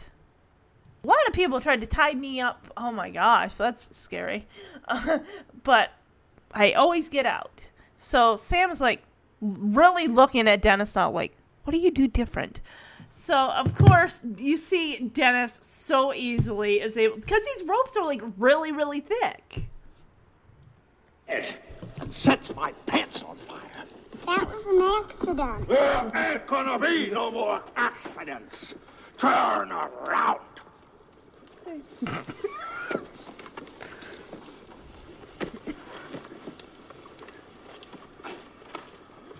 Yeah, that's really thick rope. You're doing it wrong. Get lost. I tied up lots of guys in my life. all sweaty. Okay, but I bet you never tie up a five-year-old. I'll just get out. I'll make this rope so tight, you won't be able to move. The rope's too big and my legs are too small to make it tight enough. There's only one way to do it, and I know lots of people have tried to tie me up, but it doesn't work. That's scary. But you try your way. I'll just get out, and you'll just have to keep doing it.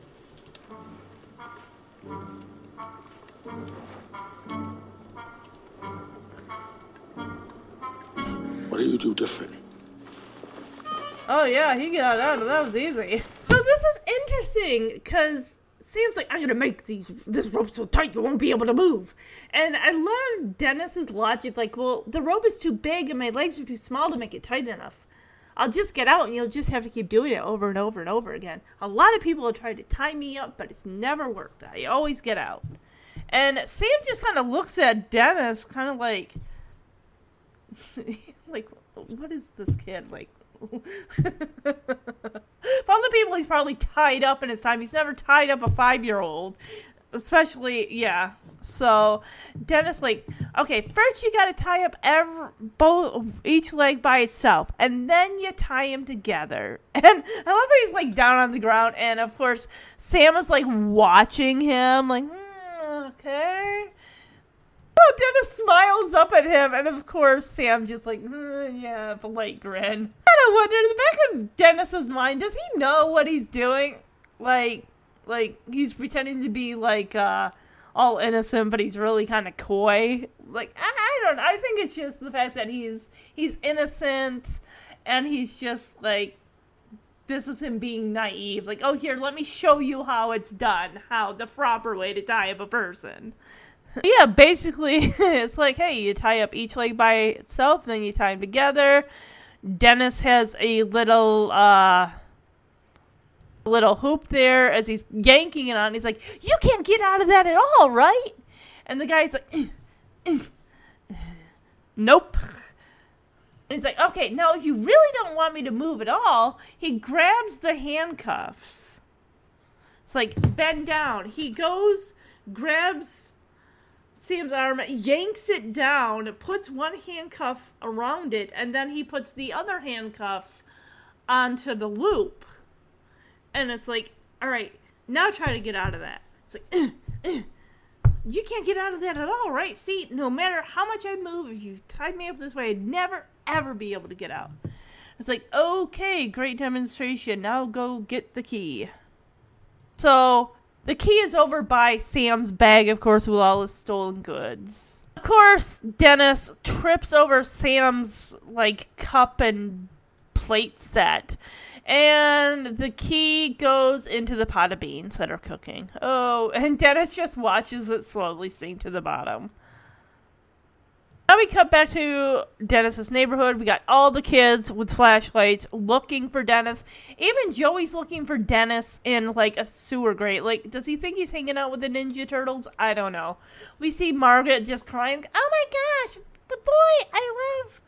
I've oh, lost the only boy I've ever loved. Like, oh girl, chill out. I looked. There is no fan fiction of Dennis and and uh, Margaret down the road. No, there's nothing like that. All right, now we go back to Dennis and Switchblade Sam. Uh, Dennis figures like, hey, we can't waste food, and it's the only way to get the key. And of course, you just see Sam because now he's incapacitated. His legs are tied up. His hands are he's immobile basically. And he's like, I'm not hungry. I love how he's like ducking his, trying to like pull his face away, which he can't really move. As Dennis is like bringing this wooden spoon filled with beans like closer to him, but as he's like getting closer to the guy's mouth, you just see beans start to fall from this wooden spoon. It's like, come on, come on, come on, come on. And he finally gets it into his mouth. It's like, it's like, oh, oh, oh. And then it's like, oh, too hot. so now we cut back to it, and there aren't much beans left. And Dennis is really looking for the key. It's like, uh oh. And of course, Sam, I mean, you just see his belly is just protruding with full of beans. He's like, what? What? He's like, I can't find the key. I think you might have swallowed it. And of course, Sam's like, you little worm. And he just lets out this ginormous fart. I don't know. Honestly, I don't know. Is that just a thing? Like, a like, oh yeah, beans make you fart. Like, I don't know. Maybe it depends on the person. How many, like, pounds of beans did this man eat? He had like a giant, like, Costco sized can of beans. Oh my god, he, he ate like five pounds worth of beans. This is insane. This is really nasty. You just cut to Sam's like bare belly. It's all gross. This guy's just dirty. He's sweaty. It's just. He's like on the f- ground. Like his face is just covered in beans. His cheeks are just blown out to the like almost like a hamster that's got its cheek pouches filled with like food. That's what Sam looks like. His whole his whole mouth is filled with with baked beans. Oh, this is where Dennis like, yeah, I swallowed my whole allowance once, and it took a whole day and a night to get it back. So basically, I had to shit it out. As we see Sam like erupt this ginormous stinky fart, we can tell it stinks because Dennis is like, whoo. Dennis is gonna get some more firewood. So while he's up there doing that, because they're right near a railroad track, Sam spots his knife, so he's able to cut the rope free. Of course, Dennis takes this. It looks like one of those like large blocks of wood. Like they're right by the railroad tracks. He he takes it and just drops it off the side of this bridge, smack it right onto Sam's head. That guy would be dead in real life. 100%. But no, it turns out in the movie he's just knocked out cold. So Dennis comes down, sees, he thinks that Sam is just sleeping. Like, oh, poor little lamb. I better cover him up so he doesn't get catch a cold. He goes and grabs the blanket that Sam probably was using Of course, as he's dragging it on the ground, Dennis, unbeknownst to himself, is dragging it across that fire. And Sam, who's most likely unconscious due to that concussion, is like, "Oh, this feels nice." Un- he doesn't know that that blanket is on fire, and just Dennis just goes over to. Uh, he sees some coins spill out of this purse. He's like, "What's he got a purse for?" And then he starts smelling something. He turns and sees like Salmon's hundred percent like on fire. Like that blanket is completely engulfed. I'm sorry, no, he's looking for a blanket, and then doing so, finding a blanket, he ends up. It's like um, like a a music box, a jewelry box, something like that, that is wrapped up in that blanket. Dennis sends it airborne behind him. It hits Sam in the head, of course, knocking him unconscious. Unconscious again, and this is where Dennis takes that blanket, drags it on the ground, runs it right over that fire. Yeah, and Dennis is just like, "Oh, what's all this other stuff? What's he got a purse for?" And then he smells and sees that Sam is completely on fire. Sam wakes up. It's like, wow, this is really warm. And then he starts like, oh, and he just starts shrieking. But luckily, he stands up and he's able to. He's got the blanket that's on fire. It's just kind of hanging from the back of his pants. so he's running back and forth, and he jumps into the water again, and again lands on that old refrigerator. Dennis is trying to put out the f- fire wi- before Sam eventually jumps into that and water and lands on that old refrigerator.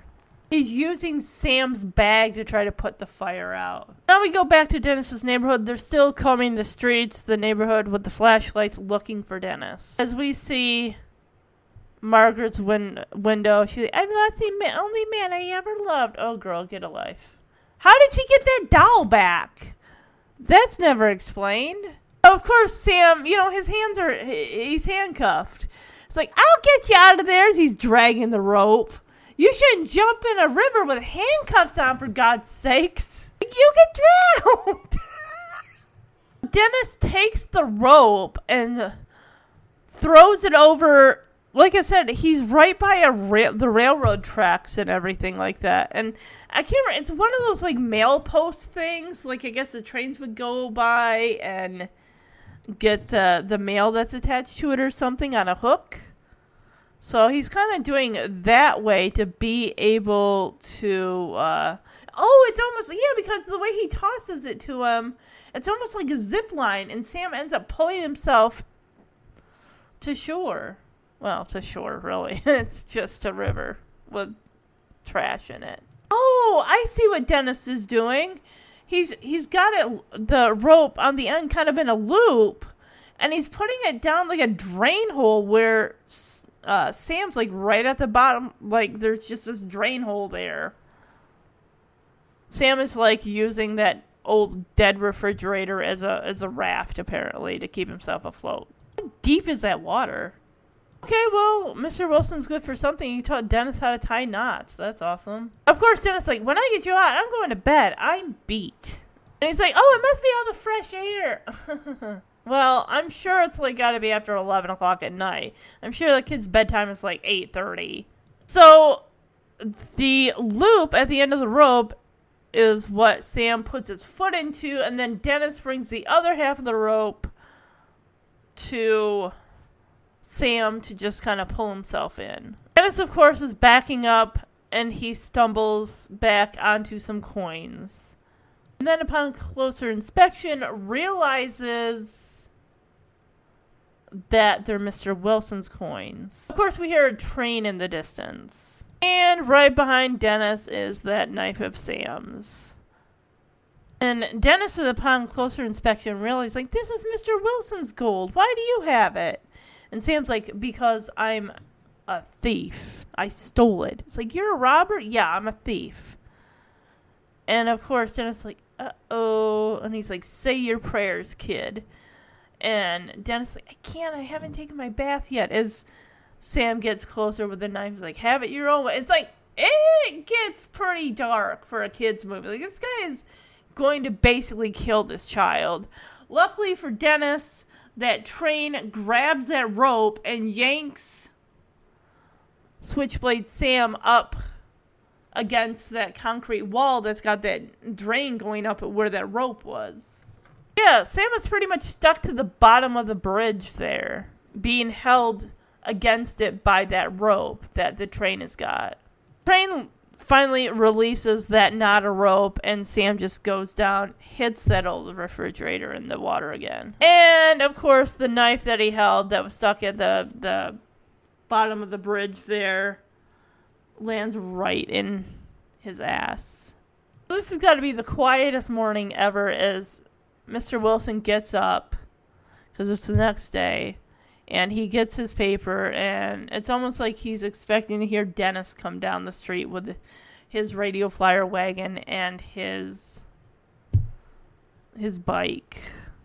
But and he thinks he hears something, but then he goes into you know in into his house, and then he pops right out as he hears that familiar tinkling, you know, that uh, sound of Dennis's bike. Oh, I'm sorry. He actually slept on the porch in one of his uh, porch chairs, probably hoping that Dennis would come back.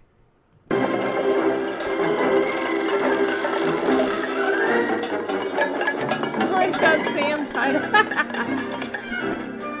Martha! Mitchell!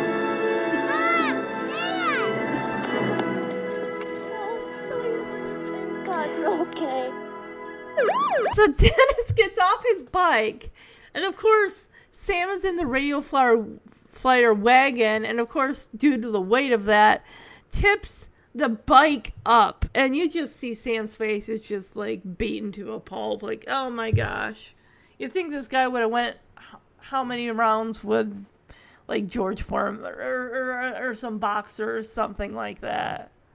But and I love how Dennis is like, hey, Mr. Wilson, and he's waving, and Mr. Wilson is waving and smiling, and he's got his arms out as Dennis runs to him. He's got the little pouch with the you know the gold and everything. He's like, hey, Mr. Wilson, guess what? He's like, what?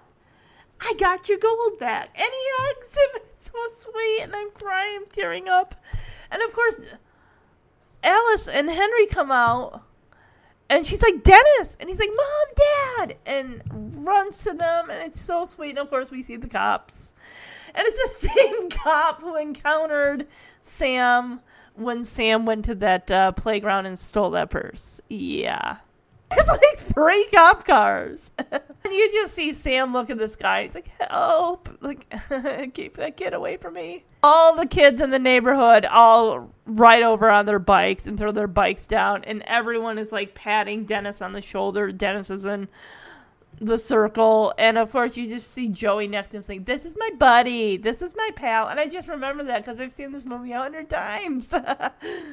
I love how Dennis waves to his parents who are hanging out with uh, George and Martha, and Alice is just waving. Like, uh, and of course, Dennis looks over and sees Sam being loaded into a cop car. There's two cops that are having to carry because, of course, Sam can't walk due to his injuries. Of course, Dennis is like, wait a minute. And you see the cops saying, hey, you can tell everybody at the big house you met our Dennis Mitchell. Dennis goes over to him, doesn't even know his name. Hey, mister. And Sam, like, covers his face. Dennis is like, you forgot something. Hands Sam the knife. Someone's like, "Hey, Dennis." Dennis turns around, and it's like these cops, like, shut the door. And the fact that they handcuffed him with his hand, they handcuffed him in in the front as far as his hands in front of him, so he could easily hold that knife and try to stab this kid. Sam is also missing a shit ton of teeth, which I'm not surprised. So Dennis just looks back and sees Sam with this knife like pointed right at him. The cop just sees it and just like slams the door on Sam's hand, and Sam's like, "Ah, my hand!" And of course, the the car is parked right next to a sewer grate, and the knife just falls down there. oh, look at little Gunther! He's like waving to the guy, like, "Bye." And I love how the kids are just running after the cop car. Oh my gosh, the guy that took George's picture for the paper was there taking a picture of the cop car as it pulls away. so of course, it's later that night. Dennis, I really would have supervision with this kid around um, an open flame as he's got a marshmallow on a stick that is just like on fire. And we just see now that George has got a whole new attitude towards Dennis. Alice says, you know, my work has just opened a daycare, so I can actually take Dennis to work with me. George is like, oh, that's a bunch of malark. What the heck's he gonna do all day? Oh, don't no, just drop him off here. It'll be fine. And of course, Henry and and Alice are like, oh no, no. I mean, you have to remember all the times that Dennis upsets you. And of course, George is like, oh, well, that was before. I mean, you gotta let kids be kids. And they're just kind of looking at each other like, uh. I'd be like, uh, I don't know. You yelled at my kid and caused him to run away, and we had to call the cops and everything like that. I don't know. But I guess they agree to it. But then, of course, Dennis has got his flaming marshmallow on a stick, and he's waving it back and forth. It lands right. Oh my gosh! It lands right on Mr. Wilson's forehead. Of course, in the ending scene, as the credits come up, Dennis is at the daycare, so I guess Mr. Wilson is back to like not liking Dennis anymore. Like send him to the daycare. So guess what? I'm not gonna have to do any more traveling. Sweet. Oh, that's nice. They want me to stay with the project here. And they agreed to start a daycare center so I can take Dennis to work with me now. That's ridiculous. What the heck's he gonna do all day? Watch TV. Don't be foolish. I mean, we're right next door. We can watch him. Of course. We'd love to. no, oh. no, no, no. No, I don't think. I mean, you, you have to remember back to all the times Dennis upset you. Well, this is a new ball game. I've learned of Have you? kids are kids. Uh. you have to play by their rules. Why, if you can't do that, you're headed for trouble. You have to roll with the punches. You oh. have to expect the unexpected. Yeah. Whoa, man, this thing's airboat. Oh my god. He's all like, you gotta let kids be kids. Expect the unexpected. Roll with the punches. Play by their own rules, otherwise you're in for trouble. And it's just Henry and Alice can't not believe that George has done a complete like 360 in regards to his attitude towards Dennis. Is just like, what? of course, it's like, I mean, that marshmallow that Dennis flings off that stick, I mean, it is airborne. And it hits George right in the forehead. And Martha's like, oh! And you just, the movie ends on just George's face. Like, oh boy, here we go again. I love how we get this added scene during the credits with this bitch coworker that Alice works with. Like she deserves what she gets here. Of course, she comes in to make a copy. I can't remember this lady's name. She sees Dennis just sitting in a chair, kind of like pumping his legs back and forth. And she's like, uh, aren't you supposed to be in the daycare with the other children? And Dennis is like, well, that's where I was. But the lady who runs the daycare said, if you had to look at me for five more minutes, she'd jump out the window. And she's a pretty nice lady, so I wouldn't want her to do that. Just this kid is so adorable and innocent and naive, and yeah. I love, yeah, Dennis like, well, that's where I was, but the lady that watches all the kids said if she had to watch me for five more seconds, she'd jump out the window. Oh, I love Alice's look as she goes in there, sees Dennis, and it's just, she ducks back out. It's like, oh, yeah. this bitch deserves uh, to be uh, antagonized by my kid. Have fun, bitch. Of course, Dennis wants to push the button on the copier. Of course, this bitch got to be sounding like, no, because you don't know which button to push. And of course, I think there's something that says not to wear like long jewelry when you're making, because it can get sucked into the machine.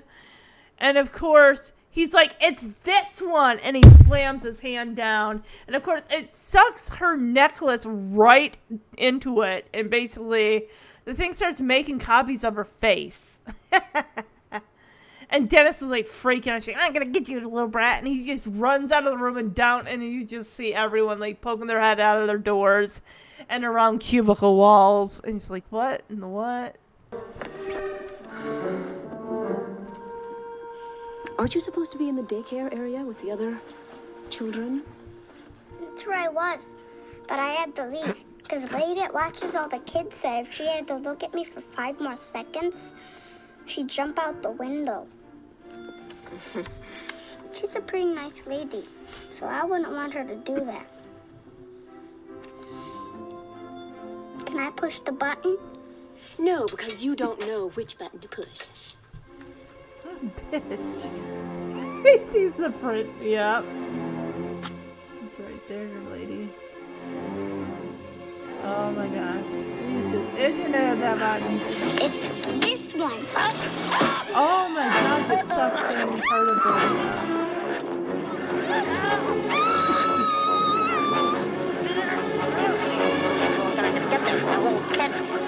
I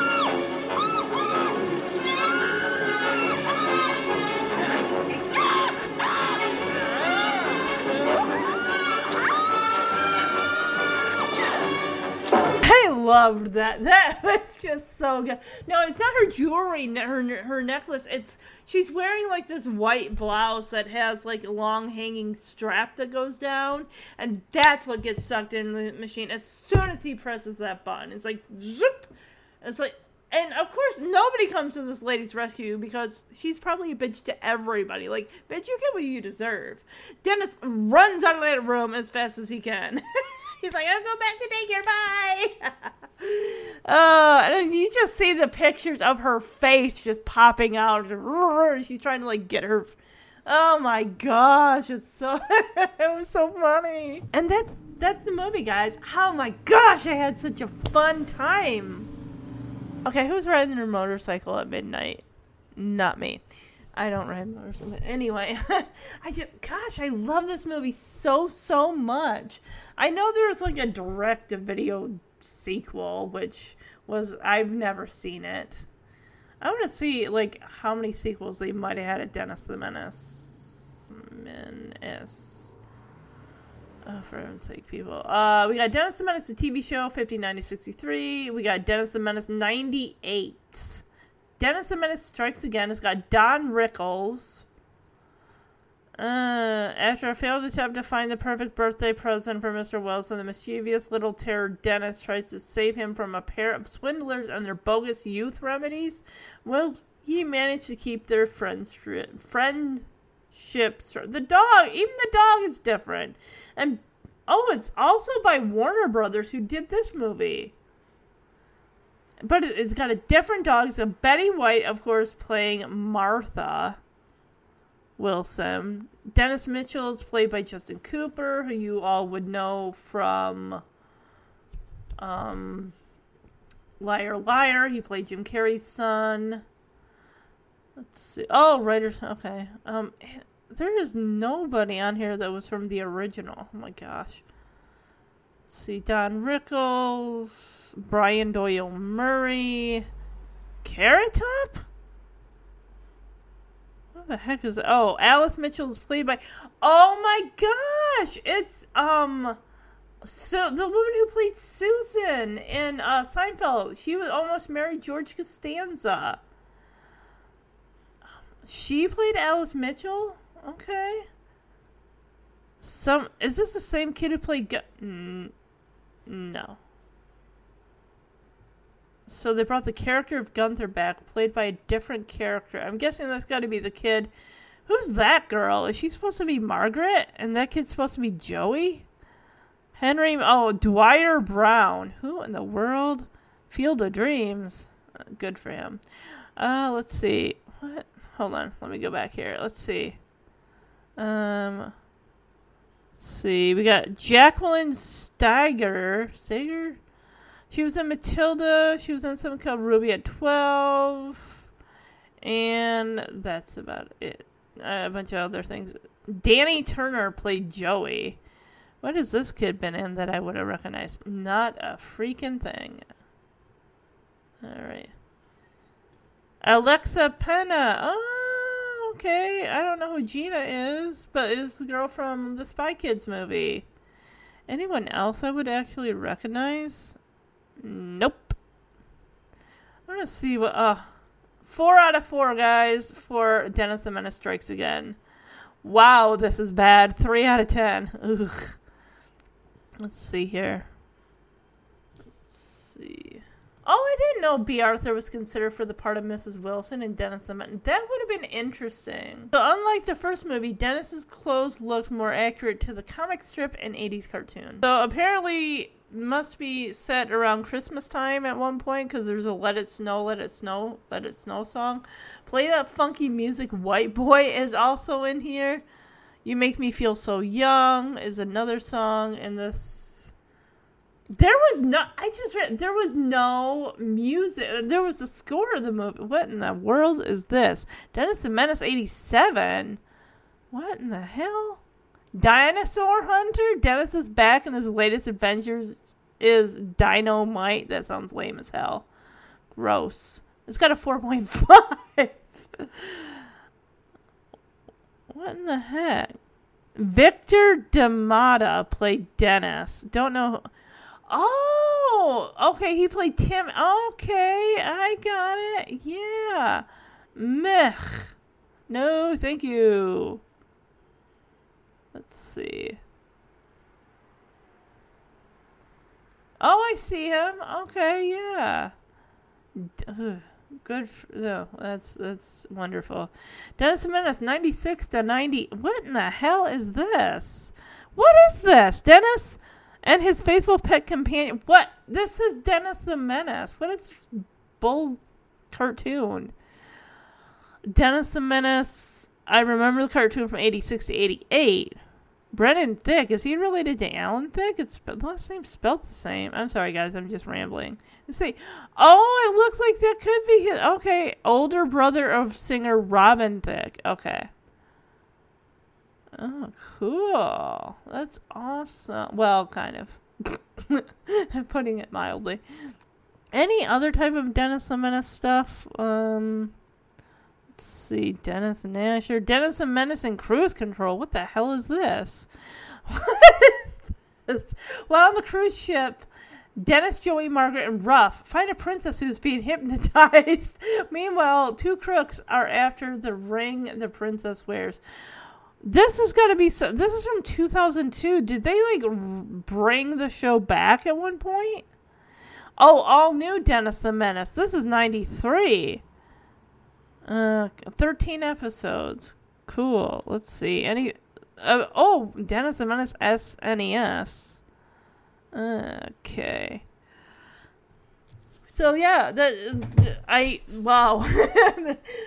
I I just like the '93 movie, and I enjoyed on Saturday afternoons, mornings watching Dennis the Menace. There's also Heathcliff. Watch that. Flintstone Kids. All you know. I mean, if you grew up in the early 80, uh, late 80s, early 90s, those were the, the back when Saturday morning cartoons were the shit. They were so good.